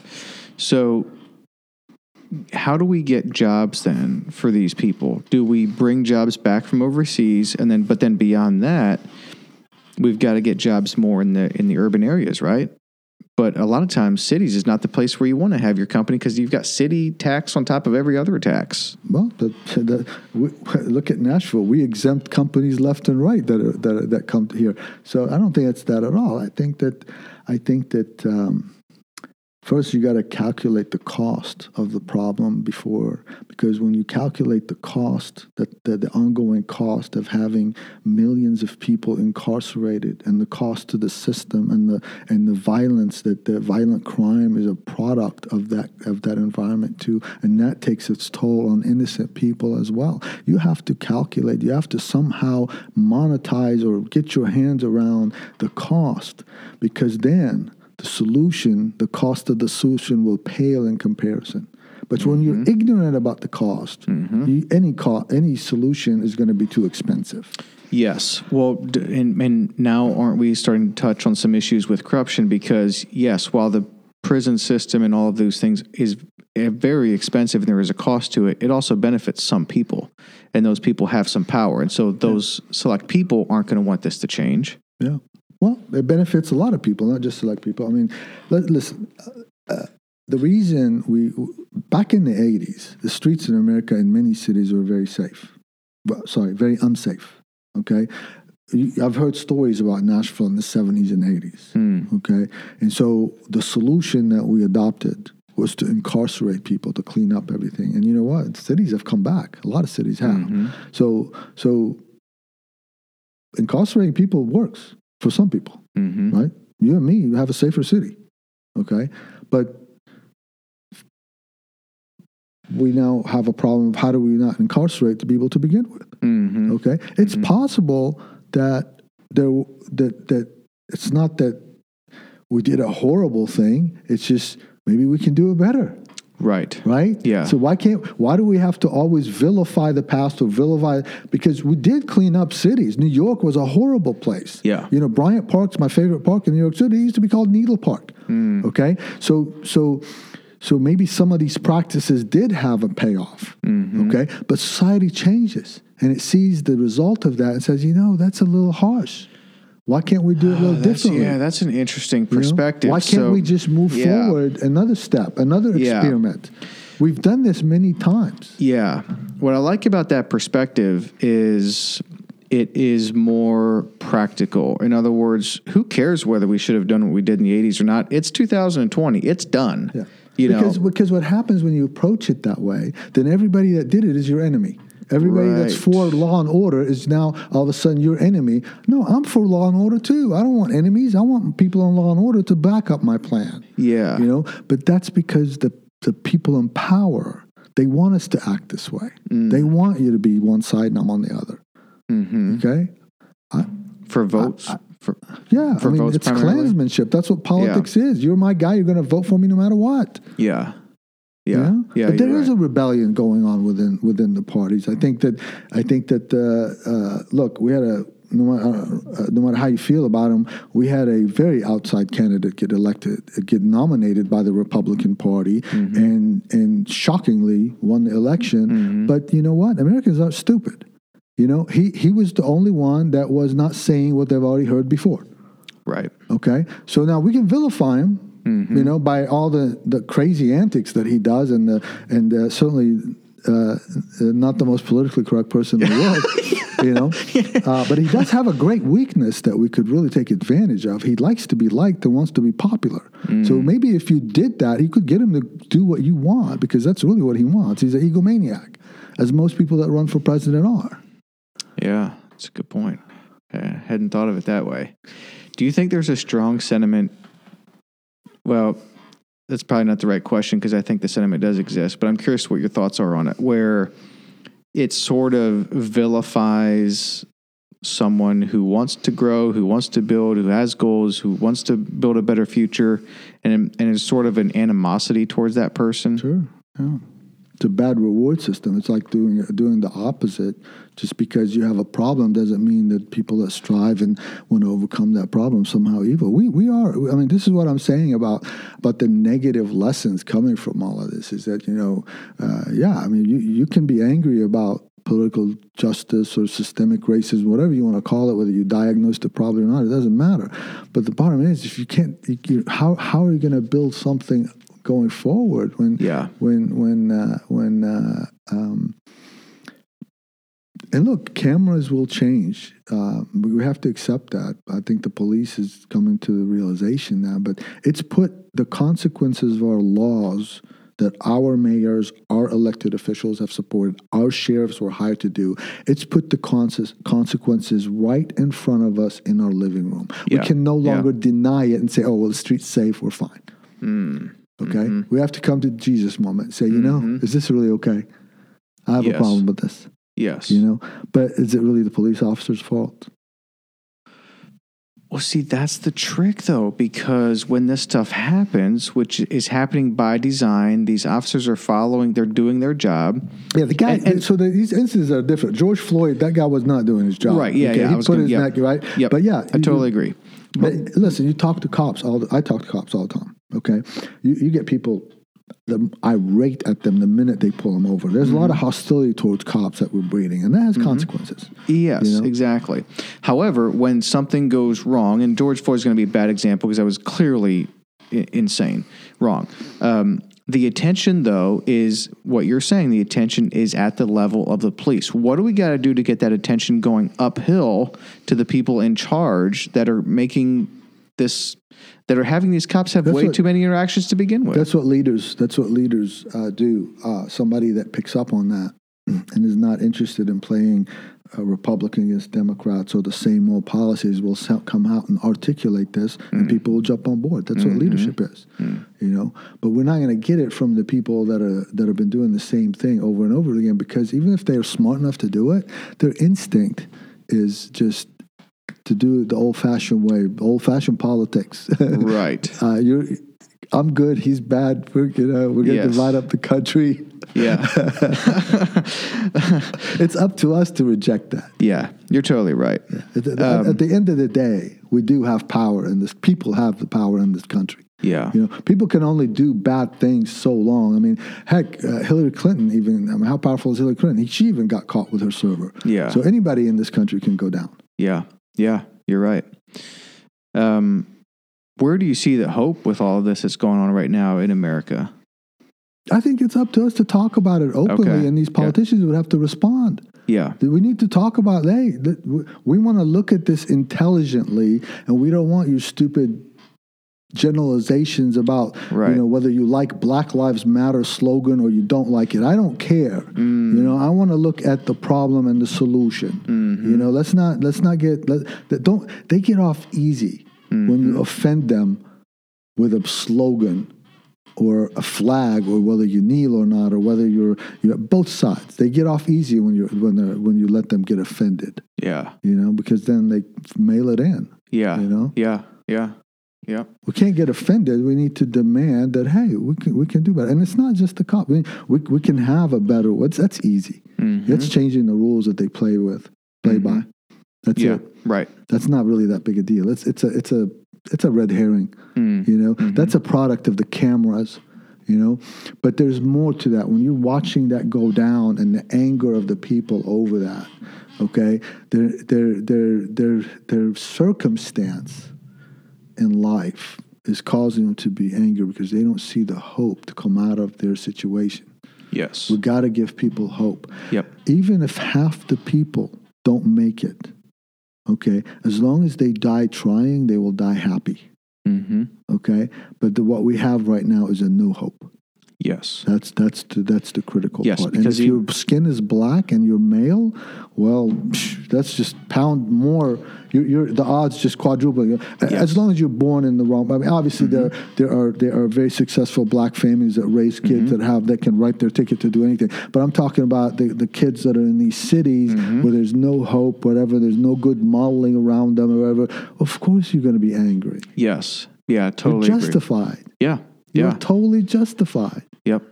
You know but but the the white guilt about it should be moved to be productive you know not Mm. just be let's label everything racist and this will all go away nothing will go away Right. Yeah. That's a good point. We're not hearing that so much these days. well right now we're still in the in the state you go kind of like any kind of traumatic event you go through stages of remorse or shock Mhm. is probably shock remorse whatever you want to call it Mm-hmm. and right now we're the initial stages Mm. and uh, unfortunately the media is not very good at, at bringing the uh, most of the media the, the, the, what i mean by media i'm primarily referring to the, the big boxes on the television screen Right. you know they basically take sides and just Yes. feed Oh, my you know, goodness, feed yeah. prejudices Yeah. Where do you get your news? Uh, I didn't. I didn't have Fox or CNN until all this started. Then I just got tempted and had subscribed on Hulu just because they were covering the minute by minute. Oh, yeah? so that was a kind of a new, a new thing. So you go uh, Fox and CNN.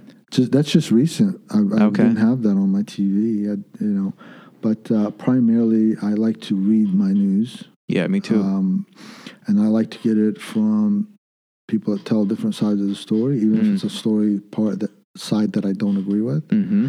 Um, I think that I did most of my learning growing up with this stupid, crazy idea. I don't know where I got it from, but I used to read books that I thought I disagreed with, but I would read the book. And I learned that from one of my college professors that that she made us. She would pick a debate topic, but she would pick which side you had to argue. You couldn't pick the side. Oh yeah, I like that. And so it taught you to really, you don't understand an argument till you make, t- till you can make an argument for it and against it, Yes. you know? And, and it, it teaches you discipline and analytical thought. Mm-hmm. And that's kind of what I learned from life is that, and it came, I think, from the frustration of coming from such a chaotic situation Mm-hmm. and uh, upbringing is that you kind of like gravitate towards what can explain all of this. So you're constantly sucking up knowledge, thinking that you can explain it all somehow. Mm. And some of it you learn, you know, makes you wise, makes you a little more perspective, you know. Uh, and it definitely o- o- overcomes hate. You know, my, my first reaction coming out of the Middle East was that I hated those people Mm. and the hate was was was always a problem because it wasn't consistent with my upbringing to hate somebody So I was like, how do I how do I f- hate a group but not hate the individuals in that group? You know, trying to make these fine lines, and um, then then I you know there was there was no satisfactory answer to it. So I, I decided that maybe there's more to this. Why does it happen? And that's where my fascina- fascination with macroeconomics and finance came in. Is that I you can explain so much of uh, uh, human behavior from economics and finance because that's the truth. You can't solve it just by economics and finance. Sometimes you got to understand it. You got to understand that the people's feelings are real. They're not like a like a formula. But uh, but a lot of the problems we suffer from are explainable, and they've happened throughout history. Uh, you know, I've, I've read some stories about how people that came from Lebanon in the early days of the 1800s uh, to North Carolina, they were they were like the the bottom of the social ladder. They were they were like you know Mhm. um, that's been happening. Uh, Irish were slaves at one time. Is it? So, so my, my point in this is that you got to understand why is this happening? How to understand how people get out of it. Yeah. You know, Yeah. and and so so my my my and you know uh, there's a, there's there's always another side to something. You you can't rationalize things with thought. Mm. You can you, you know you can't just you know what is it uh, uh, paralysis through analysis. you Right. know? Yeah. Totally. You, you gotta you gotta figure out. You know, um, uh, we have failed um, to improve the economic opportunity to a lot of people, Mhm. and they are they are telling us. And we Yeah. need to listen. Yes. When you say you, I totally agree, and I appreciate your thoughts on that. By the way, very much. When, when you say you read your news, are you getting multiple newspapers, Yeah. or are you reading um, online? Yeah. So my my my page I got Barron's financial. I like a lot of British British stuff too. It's Oh, okay. Um, I, we got Barron's, uh, Financial Times, uh, Wall Street Journal, and then on um, that's pretty much it on the apps that I subscribe to. And then you go on on Twitter, I follow a ton of news Okay. sources, and then I read uh, topical books that you know from people that have an interesting perspective. Okay, so something so like you're reading are are you reading the news on your phone primarily through these apps? yeah, and YouTube and, Oh, wow. and apps. Yeah, it's all Oh, okay, yeah. I, I I do much better reading something than than having. I think the the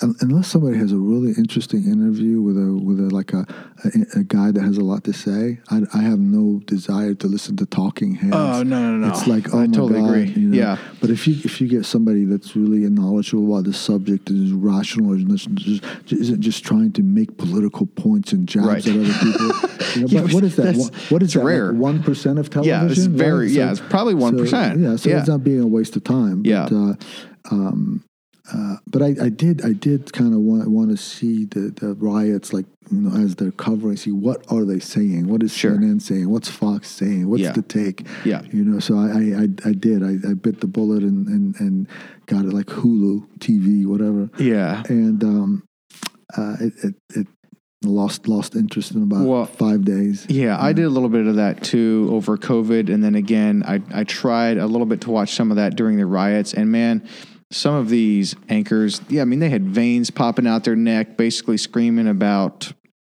you know, their thoughts on what was going on, and and then there was the whole defunding the police thing, and of course, you had people that didn't really understand what we are talking about, and just thinking, what does this mean? We're going to have no more police, and I'm like. They were just like angry and yelling, and I was like, "This is they don't even know what they're talking about." And it's just I was just done. I, I like to get the actual newspaper at the end of the driveway, Oh, you do? bring it into the office, read it. I just like that. I don't like reading stuff on my phone or the computer. I just never could make Well, that switch. The, reason so. for the phone thing is like you know to get the Financial Times in Nashville, you get it like two days late. I mean, Right. just the Yep. distribution is like you know, of course, yep. So it's just right there, and um, some of the stuff you know when you follow uh, these these news venues on Twitter, uh, you kind of.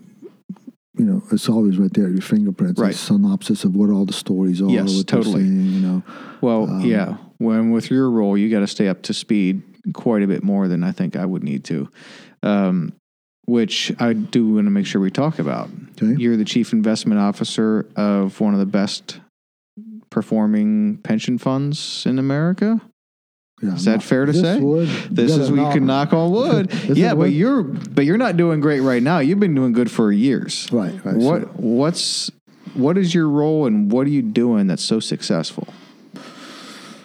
So, you know, to get into the actual doing of it is a little bit complicated, but um, pension plans have a very long term horizon. But um, it's been misunderstood by many, including people that run pension plans in the past, uh, is that eventually um, you, the, the, the tail starts to wag the dog. And what I mean by that is, you know, if you have a if you have a five billion dollar pension plan, and the payroll that that supports that, you know, the covered Mhm. payroll is let's say seven hundred million dollars. Um, a ten percent decline in the pension plan is like three quarters of your payroll, eighty percent of your payroll. What that means is that you, you can't. So the eventually, the the pot of gold is so big that you can't afford any losses in it Interesting. because you have to fund that on an ongoing basis every year. Mm-hmm. So, so we're supposed to make, uh, let's say, r- roughly a couple hundred million a year, over two hundred million a year. But a ten percent correction in the market would put us in the whole three hundred million a year. So that year, I would need five hundred million. Well, how many years like that can I go? Not many. Right. Yep. So, so we we we devised a, a plan uh, by working with my committee that we told them, hey, you know, do you want to do this some other way? And we started going down that road gradually to to structure a process that has a lot less volatility and um, very aware of risk and can go risk on, risk off very quickly, and as well as a lot of um, investments that pay a current coupon. We love to collect those coupons, the payments, because that keeps us paying our pensions. So in the process, we've called it something. We've called, we've created something that has little volatility. And um, what happens is every so often we have a big correction. Every time there's a big correction, you know, our peers lose 13, 14%. We lose five. Uh, market comes back. We give back half the difference, but we're still ahead. So do that a few times, and all, then you're you're way up there in the number one position. But we never really designed the plan to be that. We were we were we were designing a plan that could be sustainable.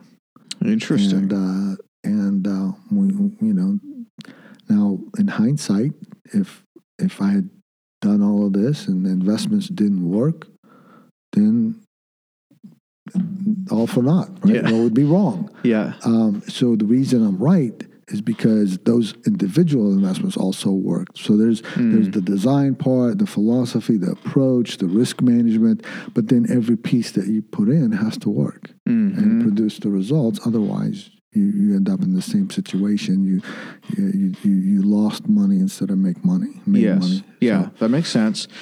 So, walk us through what a pension fund is, who all contributes to it in the city of in Nashville. Right. Um, kind of, kind of walk us through that. Right.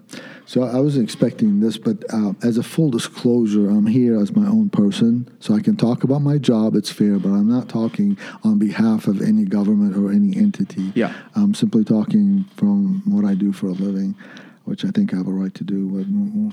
Rights in America has become fungible. so. Um, um, so, so what I do is, the city of City of Nashville has a three billion dollar pension plan. It was about 1.2 when I joined in 2003.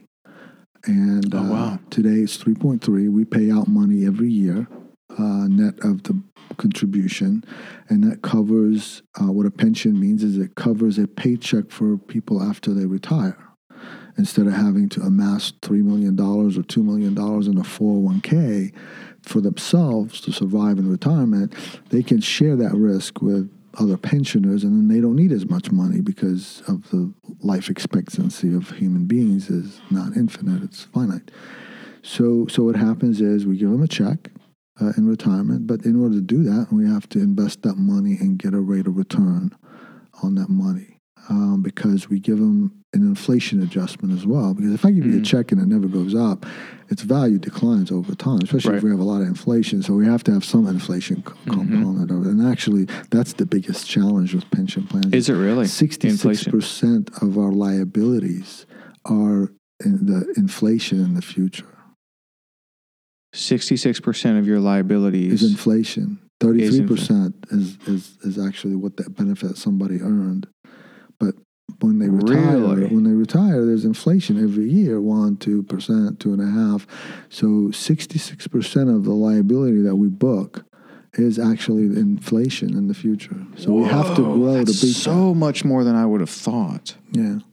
And and people Huh. are usually surprised by that. Yeah, I'm surprised by that. So, so if that's the case, uh, then we need to we need to have velocity of money, meaning money is being lent and coming back and relent and coming back, and hopefully with a very low loss rate, because you always have losses when you when you lend money, and you also have to control your volatility on your investments. We have ways of doing that as well. Um, and then we have a lot of investments that are very growth oriented in venture capital that have, quite frankly, been the highest performing, the best performing assets. Mm. Um, and uh, this uh, the the the COVID has actually been good to a lot of those investments because a lot of them offer technological solutions to old problems. Mm. Um, even simple ones like Peloton did really well. You know, s- sales were up sixty six percent in March, I believe. Wow. So so so Do you own some Peloton? the pension plan does. Yeah. Wow. Yeah. Is Peloton? That's a private company. It's right? private, yeah. Okay. Yeah. So when you own some of Peloton, the pension owns some of Peloton. That is through private equity Yes, pri- to Okay. venture capital. Yep, through venture. Okay. Yeah. Um, so you have the which the- is private equity. You're correct. Sure. It's just a more specific. Okay, venture capital will be like a subset of private equity. Gotcha. Yeah. So you have the, the the city of Nashville, the government of metropolitan Nashville. You've got police, Mhm. firefighters, mm, who, who who else? Government employees. So it's everybody, okay, except for certified teachers in the school systems. They're on the state plan. Okay, So everybody else. and if you work for this, the city of Nashville, say this is a firefighter as an example, and you're going to work for a certain number of years, you're going to retire, and you're going to keep receiving a paycheck after you retire. That gets paid out of the pension plan, pension fund. Um, your job basically is to make sure that the money's there at the very least, and preferably have lots more money be available. So we assume when we make the contribution, we assume that we're going to make about seven and a quarter percent on the money. So we have to make money in order to satisfy that liability. When you make the contribution. Remember that inflation I told you Right. about? It would Yep. be a huge contribution that we couldn't afford if we didn't re- make a return on that money. Absolutely. So we pay for Yeah. that inflation. That sixty-six percent that's of his benefit is inflation, and thirty-three percent is is actually the Mhm. dollar amount they actually calculated on the day he retired. We we have to invest to keep up with that payment. And I missed what you were saying about the seven percent or seven and a half percent. Are you saying you have to actually have a seven or seven and a half percent return just to keep up with inflation? No, we, no? no, we do not. No, inflation is only about two, three percent as, is calculated. We, we, we, we, we don't contribute. Uh, we assume a return on our money, Hmm. right? So therefore, we contribute less, thinking we can make money, and then we'll satisfy satisfy some of that liability through the investment return. Gotcha. And when when you're saying seven percent over a long period of time, that means most of your most of your um, benefits are paid through earnings, not from the contribution. Got let it. Me, let me state that a different way. Um, in the early '80s, okay, early '80s, this pension plan was less than hundred million dollars Total under management. total. Hun- Hundred Since- million dollars early eighties. since 19 since the early 80s okay all that growth is from that 100 million dollars that grew because we started paying out so so in other words net of the so so they give me a contribution based on the the the, the, the calculated salary that they're paying out and then we have to pay out the payouts have exceeded the contribution since the 80s. Mm-hmm. So therefore, everything we have today in three billion dollars is from that hundred million dollars, Wow. plus some additional money that we already paid out. Wow. That's that shows the power amazing, of right? Yeah. proper investment. So that's why, like somebody, that was a, that's why, like somebody that's a millionaire in 1980, they're doing pretty well right now. Yeah, if they were shrewd, if they were wise with it. Um, do you can? Is it public information about what your annual income is from contributions into Yeah. your fund? Yeah, it's all. How, how much is that? So net, it's negative. We pay out more than we take in. Okay. So the city pays roughly around 170 million dollars in contributions. Sorry. We pay out around 170, 180, and the contributions are about 100 of that. Wow. So if it wasn't for decent investing, we'd been short a long time Long ago, time but ago. currently we'd be short about 80 million a year.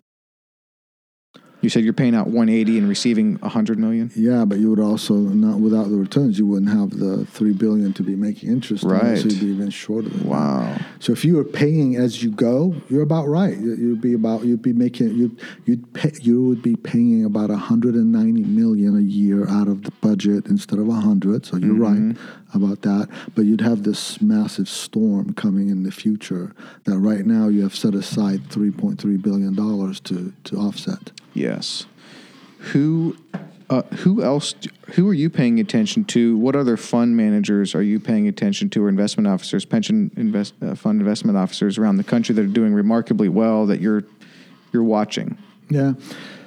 So I have some some friends in the space, and I watch what all the pensions do.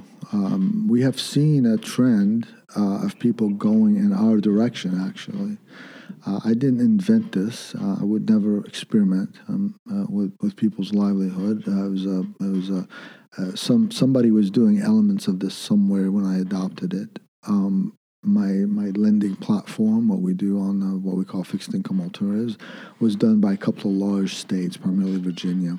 Mm. So so uh, I did not know any of the people.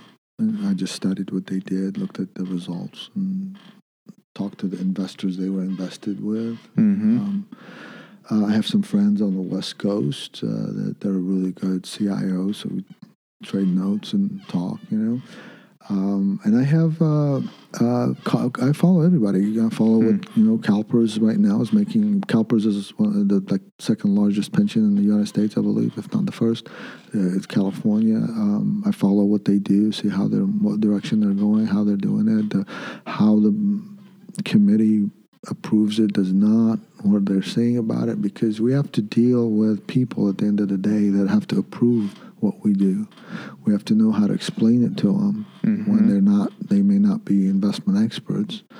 Um, and then we have to so convince them of it that when trials and tribulations come, we have to stay the course. Right. And that's that's not easy. Which I was going to say, I imagine that's difficult at times. Right. So you have to you have to have conviction around it and why you're doing it to begin with. Yep. And uh, we never did any of this to be in the top one percent in the country over a period of time. Never would I do that. I wouldn't want to work for somebody that wanted me to design that.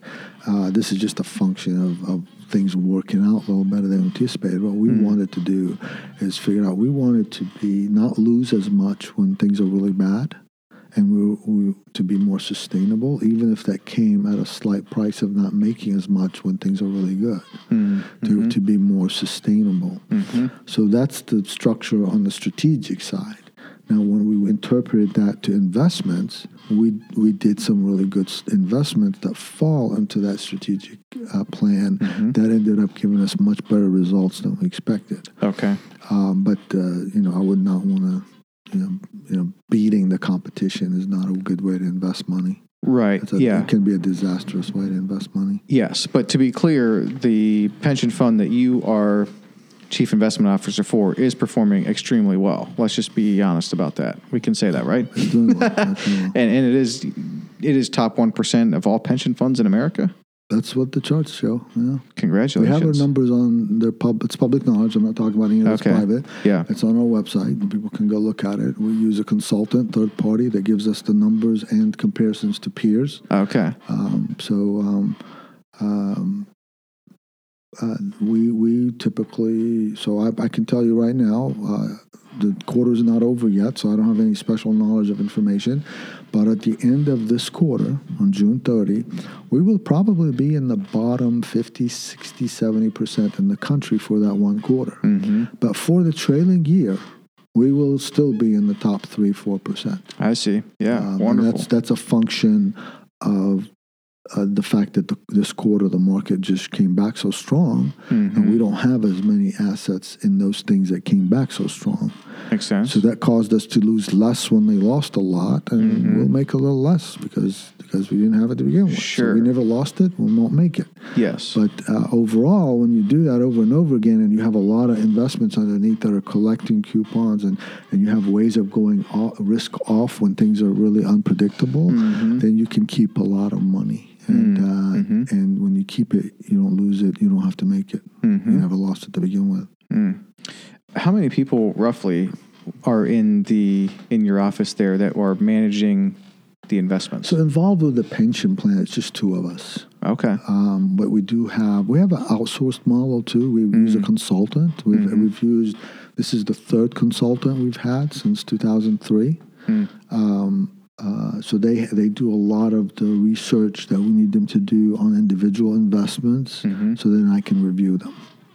Gotcha. Uh, the they also- consultants do. The consultants do. Okay. Uh, they also do. They're, they're sort of like a staff in a way. Sure. But then they also bring somebody else that the committee can talk to besides me, Mhm. since so much is at stake. And you know, most large pools of money don't have one person running them. Usually, you have some checks and balances of some sorts. Mm-hmm. What is? Um, I was going to ask how far into kind of the, the the everyday or the details of the investments you get. It sounds like you. You you're you're obviously okaying every single one, and you Right. probably have pretty intimate knowledge about every single one, the way it sounds. But first, they're being vetted by the consultants, and the information comes to you before you make an investment. Are you always getting face to face with those people? Or are you just looking at the numbers? You know, you know the company or the, the potential investment, and making a decision. No, we, we always meet them. Uh, Okay. Uh, I don't necessarily always do a site visit, but the consultant will. I see. Um, but generally, what I'm dealing with is is companies that are, you know, dealing with 50 other pension plans. So these are not fly by night companies, Right. You know? So Yep. uh, you know, even in the venture in the venture space where the funds are really small, uh, we are accessing some of the top pension sorry some of the top venture capitalists in the country and our numbers prove that Hmm. um, now they those guys hardly ever come to Nashville.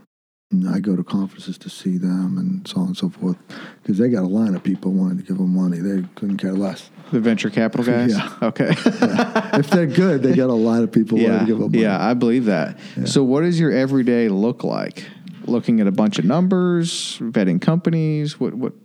So it you know it varies a little bit, but we do other things in the office. So sometimes my morning starts with just reviewing the markets and and the cash position of the city if there's anything to be done in that regard. That doesn't take a lot of time unless there is something to be done, and then you know I got to communicate with people, see what kind of pricing we can get, whatever. So that's on the cash side of the city, but then.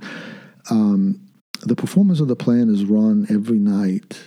Um, so when I wake up in the morning, I can pull it up so I can Mm. tell daily what we're doing. And I always review it on a periodic basis, maybe right now daily because the market is where we are, but, but typically it's not as frequently, but Mm. it's definitely weekly Mm-hmm. because sometimes there's accounting errors and they can only be caught or understood when you've been kind of keeping up with it. You know, otherwise you have to do a lot of forensics to, to figure out what happened. Um, and so, so that's that. And then I have a ton of calls uh, every week, usually, to get updates or review uh, in- investments. Sometimes it can be two, three a day. Sometimes it can be one a week. Um, so, so that's that. And then um, there's part of it of planning long term. So we have a committee meeting coming up every three months. Unless we call a special one, we have one every three months. So, so as you get closer, you're always preparing for that. But way before that, you got to kind of tell the the consultant what is it that you're looking at doing in the first quarter. What is it you're doing? Like right now, they know exactly what we're going to do at the August meeting. Mm. Okay, but we've been talking about what we're going to do the two quarters after that because they got to tell their people to put these things on their agenda to meet with those managers, vet them out, do whatever. So, so, so we- we're always. I'm always working on about three quarters, mm. but the immediate quarter is is gets the most attention as you're within a month or a month and a half from it to make a decision: is this an investment really go or no go? Yes. You know, Yeah. uh, like is this you know? So that's typically what we do. Yeah. Um, uh, the the the keeping up with the investments is not just because I need to keep up with investments, but it is a uh, intelligence gathering operation. So you want to know how the world's operating, what these guys are doing. You got to be on the phone with people that are trading those markets, seeing the pricing, seeing who's can explain to you why the pricing is moving the way it is. What what happened? Was somebody's not buying? Somebody's buying. You know, so all these things have consequences to to how things happen in the future. So.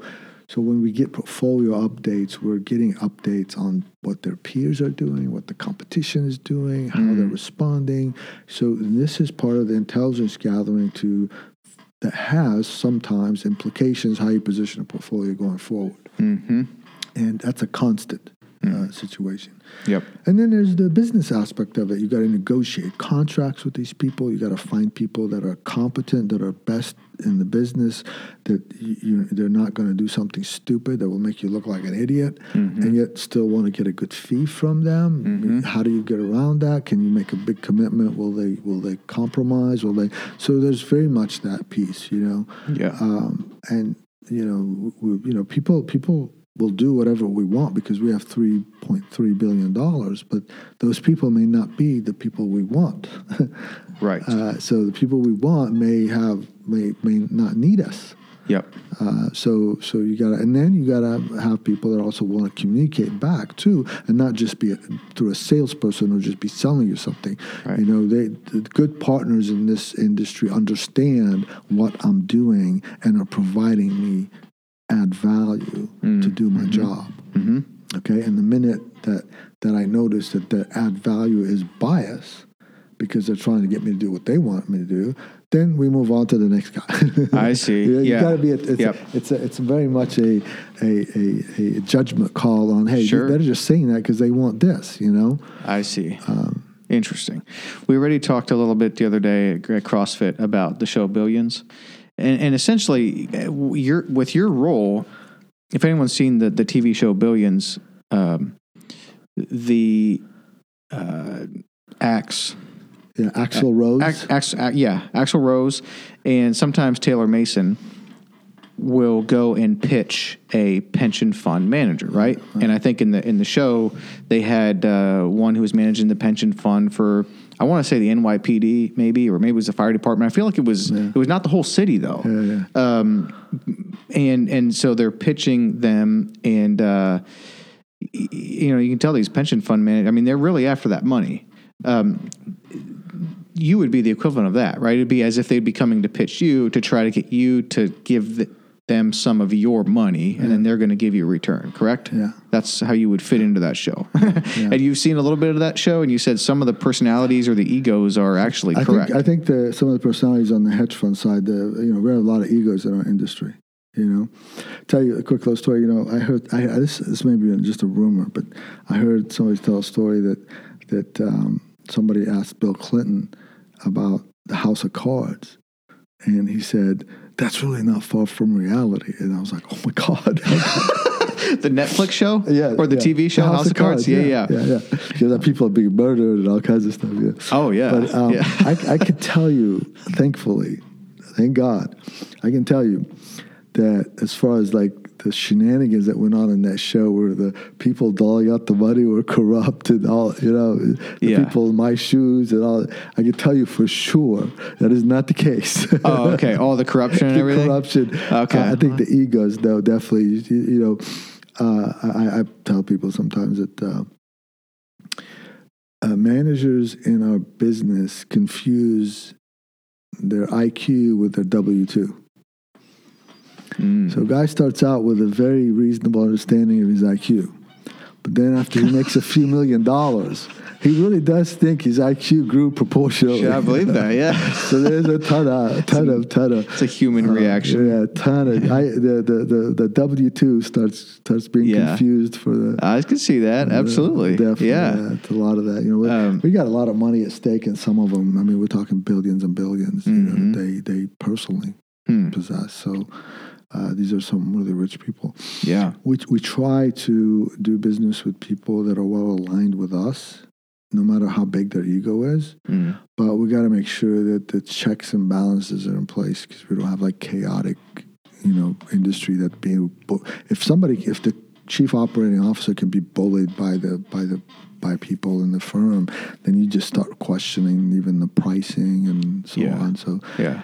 and um, I learned a long time ago, just from life, that you know the more you you the if if if, if you know there's some snakes in a hole, right? And you get away with sticking your hand in there once, and you get it out, and it's whole. You know, don't do it again Yeah. right? So, so what I mean by that is, if you know that there's potholes everywhere, you have to select carefully. But also, once you have people that you know you have confidence in, you don't have to stick your hand in the in the in the in the in, the, in this hole again and, and, and try your luck. Mm-hmm. You know, so we, we we're very selective. We do business over and over again with people that that that perform, Mm-hmm. and uh, fortunately, because people perform and we give them more money, people that are totally fine, but they just don't perform as well, we don't have money for them. It's just Yeah. a function of giving somebody else more money. So I have less reason to go out find somebody new to do something and try this again. And That makes sense. You know, so I have relationships that have been in place ever since I got to the city. Wow. So so we don't just you know. Uh, now there are changes in the portfolio that occur over time because of the size that allow us mm-hmm. to do things we couldn't do before. Mm-hmm. That can control costs and, and give us a better ret- risk-adjusted return. That we may have to find people that can do it now that we didn't mm-hmm. in the past. So there has to be a compelling reason why we're doing something like that. Yeah. Uh, when you already have somebody that, that's already doing it. you know. Yeah. Hopefully you can tempt the guy that has been already doing it, it, is very successful at it, to, to, to do what you need to have done. Yeah, that makes sense. Yeah. If you had a friend come up to you and and ask your advice on how to invest a hundred grand, what would what would be some of your thoughts, or your advice right now in this market? So it would really depend on uh, how long a horizon that is, of course. So I'm assuming when you say invest that it says long term money. Mm-hmm. You know? So I have to know where the money came from, not necessarily like like personal, but like for example, did he just take it out of the market? Mm. Because if he just took it out of the market, that means he made some money on it. So, so if the market's overpriced right now, I'd look at it differently because he already made some of that overpricing. Mm-hmm. But uh, if he just got a got a, a settlement from an insurance company because he can no longer work again because he damaged his right arm and he needs to go back to school and this is like the only thing left, and we got to look at that money Yeah. differently. So the purpose of the money matters a lot. Yeah, you know. yeah, But you know, generally speaking, um, uh, if you have a long-term horizon, uh, and that's to me over seven years, um, equity index funds do very well, and the S and P 500, U.S. centric equity index funds probably a good place to start. hmm Um, there's always a risk that the day you got in was too high. So if the guy does not want to wake up one day and see that his hundred became seventy thousand, then I got to diversify that portfolio to make sure that that that that, that a forty percent market correction doesn't make him see seventy thousand. hmm So you backward you backward calculate what you should do based on the outcomes you want or don't want, Mhm. and that's that's that's really what we yeah. But you would lean more towards market as opposed to something like real estate, because Yeah, I- we I did say so. very average person here. So Yeah, I think so. Uh, uh, first of all, uh, real estate can be done while people have a lot of money, but uh, generally speaking, investment real estate, you know, you have concentration of risk around one one market, one asset. Mhm. You know, uh, you have to be careful. Uh, uh, you know, one of my well, you asked who I listen to. You know, Howard Marks is one of my favorite investors, and the reason he's my favorite investor is because well, his firm has done well, but really he's a professor, he's a teacher, and he tells great stories. And you know, you got to understand human behavior and the f- how fallible we are. Mm-hmm. You know, and and uh, that's a term that uh, uh, emotional intelligence and and uh, uh, investing. You know, you have to understand how people behave. So just because something worked for the last ten years or fifteen years, people will tend to dive right in. But that's really exactly the time when maybe you shouldn't. Right. So your understanding of the asset class has to has to um, um, take into consideration uh, your background, how well you understand it. Can you understand what caused this? Was it repeatable? You know, and is a hundred thousand dollars enough to now? If you tell me that some guy is really handy and can do just about any project in a house, okay, and wants to use some of that money to take on a house and flip it, you know, he is adding value way beyond that hundred thousand. Right. Mm-hmm. So as long as the market holds up and he buys smartly, you know, he has a special. That's different than investing. Most right. investing, what we're doing is we're very passive investors. We put it, we walk away. Yeah. And um, there's nothing that a real estate company can do that a company in the S&P can't do. Mm-hmm. Uh, there is real estate in the S&P. So uh, uh, now you know, our bias in real estate right now is not for equity and core real estate, it's for lending because mm. we're getting a far higher return, we think, we may be wrong, we're getting a far higher return in the coupon we're collecting than we think the real estate investors will get from the equity on their return, especially when you adjust it for risk. Oh, wow, interesting. So, so, yeah. but now you know, this is not apples or oranges. One is core real estate, and the other one is lending on real estate that may not be core. So yeah. there is there is a difference in risk, mm-hmm. but we think the upside more than justifies that. So yeah, so so there's there's a lot to this to investing, yes. and and one of one of the problems you know that, that, that I come across all the time is that people try to oversimplify it and. Um, uh, you know, I, I get people come up to me, should I invest in MLPs? They're down 60%, they're down 30%. And um, they don't understand MLPs. There's a reason why they're down. Mm. You know, you get, you get, I, am not just picking on one asset, but that happens all the time. People just lack the, the, the knowledge. But there is this human nature that hey, this guy told me that you know everything's overpriced, but this one thing is down thirty percent. Is this where I should be putting my money? you know, well, maybe, maybe not. You got to understand it. And if you mm-hmm. don't understand it, then you won't.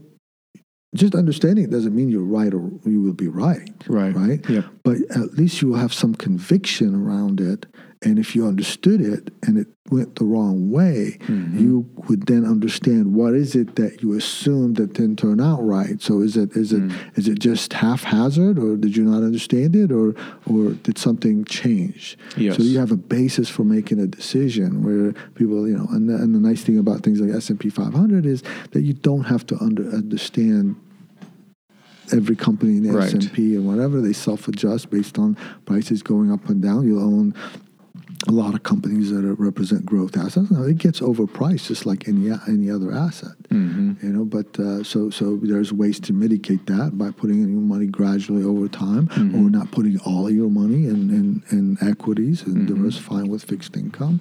Uh, traditional fixed income, investment grade fixed income is very challenging right now because you're making less than two percent. Wow. How supposed to, how are people supposed to you know? So you're going to have more and more people taking risk just for, by virtue of the fact that the the, the Fed has managed the rates so low that uh, yes. that uh, you know not just the Fed the long the Fed doesn't manage the long rate. It's basically people's perception of the future. Mm-hmm. Um, and that's actually what, what the bond market is telling us is negative, not positive. The fact that the 10 years less than one is, is not good news. You know, that means the, the market is predicting less growth, less inflation, you know, so that's not good. Um, yeah, I see uh, on the other side of that, if you if you if uh, you know the overpriced S and P is because there's no other guy in town. There's no there's no game in town for liquid mm-hmm. assets. So so you know. Uh, I, I, try to, you know, be careful giving people advice because I walk away and things change. And then I happened right. one time with a friend. Actually, he lived in California, and he called me and said, you know, should I do this? I said, I think it's a great idea, but I would wait. He says, why? I said, because I really think there's a correction in the in the technology companies. And um, I didn't. wasn't forecasting what happened in 2000 and, and you know in, in the market, but I knew these things were overpriced. But he went ahead and did it anyway. Okay. Right? So then he calls me back years later. I said, "Well, I told you, just, you know," and then he's still holding on to it. I'm like, you know, so I'm like, man, if I don't know what, you're not my client, um, Right. I can't tell you to get, you know, you, I don't know what you do. You're taking, interpreting what I said, and you know, we, we change our mind about investments all the time. Sure, and, I believe And that. like the way we invest in the S and P 500, I could have 300 million in the S and P today, and I could have 200 tomorrow. That's Mm. not that's something a little harder for you to do because you have execution costs and things like that. But the way we do it is very much we're not necessarily targeting at a dollar value in the S and P. We're actually targeting a certain level of risk for our overall portfolio. Interesting. So we sometimes take advantage of overpriced markets where investors trading with commissions or or you know can't can't do it as as as Mhm. uh, as effectively. So Yeah. and even if they did do it, you know the cost over time would eat up eat up the the, the benefit. Yeah. So so we, it is a little bit different, but. Uh, um, so the, the short answer though is I would just diversify portfolio, Yep. and I would I would uh, it's a very mathematical problem that an advisor could help them with. Where Mhm. hey, if you only want to see worst case scenario fifteen percent, then we can only have X in the market, Mhm. and uh, we don't you know if you want to you know dollar cost average that in over a period of time, or and that's why it, ha- it matters a lot what you're going to use the money for, where did it come Right. from. Yep. So there's there's a you should think of it a goal oriented instead of there is no perfect way to invest your Yeah. money at any Yeah. time. That's Yeah. not a that's not a concept that actually exists. That's right. Model portfolio theory would tell you there is, but it's just a theory. I see. Interesting. Well, uh, Lincoln's got to get to a baseball game. All right. But, uh, uh, did I did I exceed Evan's time? Uh, I don't. I don't know. I don't know how long not. Evan's time not. was. I don't know. We'll have to check later. Well, uh, let me Um, tell you, thank you for inviting me. Uh, thank you. I enjoy working out with you, by the way. Oh, Uh, likewise. yeah. yeah. likewise. Uh, it's been a real pleasure seeing you. Every day you're in there. Yeah. And, I tried. uh, I tried. So, yeah. So last week I made it three times. I had to lay back. I, I kind of tweaked my knee a little bit, and I knew if Okay. I did more, I would injure myself. So it wasn't quite Yeah. an injury. It was just kind of like, what did I do? Yeah. And you know what I did? I I, I did a. Uh, I took on box jumping with my lifters on, and it just transferred all that. All Oh, that energy okay. into my knees And you felt it? knees. Yeah, I just kind of said, nope, that doesn't Yeah. feel good. And by then it was too late to change shoes. I was kind of feeling Right. it. A week and a half ago, I really tweaked my lower back doing deadlifts, which is so dumb because I, I feel like I generally care a lot about form, Form, yeah. and I was even keeping it light. But man, it got it got sore for like a week there. It's getting better now, but um, last week was brutal programming. Man, old Evan, man, he had a rough week last week. Yeah. By the end of the week, dude, I was in a rough shape. But I went to a sauna on Saturday. I think I told you, but I felt a lot better actually. It really Well, I think a lot. What I'm noticing in the gym is a lot of us are suffering from being out of the gym for six weeks. So we're Yeah. even though it's been over a month. Yes. we're not at the same place we were when we left. Yeah, left. agreed. So Um, any final thoughts or words of advice you want to leave with our listeners? I think I think we laid it all down, didn't we? we Yeah, not talk about so. it. We solved all the world's problems. You know, um, I, you know, I think I think that I think that I do actually. I I, I- I feel like uh, we should give people the benefit of the doubt. You know, not question their intentions or automatically assume negative intentions, or you know, treat them nice.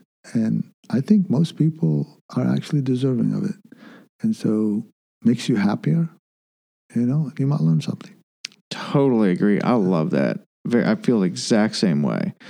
Um, well, Lincoln, I think this is our last podcast conversation. We're going to take July off. Oh, So you're, you're or- no, just No? take take take a little time. We've been hitting this pretty hard the last few months, so we uh, don't have any lined up for July, and we'll see what happens thereafter. So I don't think we could have picked a much better guest for the last one, at least Wow, for this I'm little flattered. season. I'm but flattered. I don't know about that. Yeah, well, thank you very much for being on, Fadi. Really appreciate it. Um, we'll see you tomorrow at the gym, right? Thank you. Yeah, take care.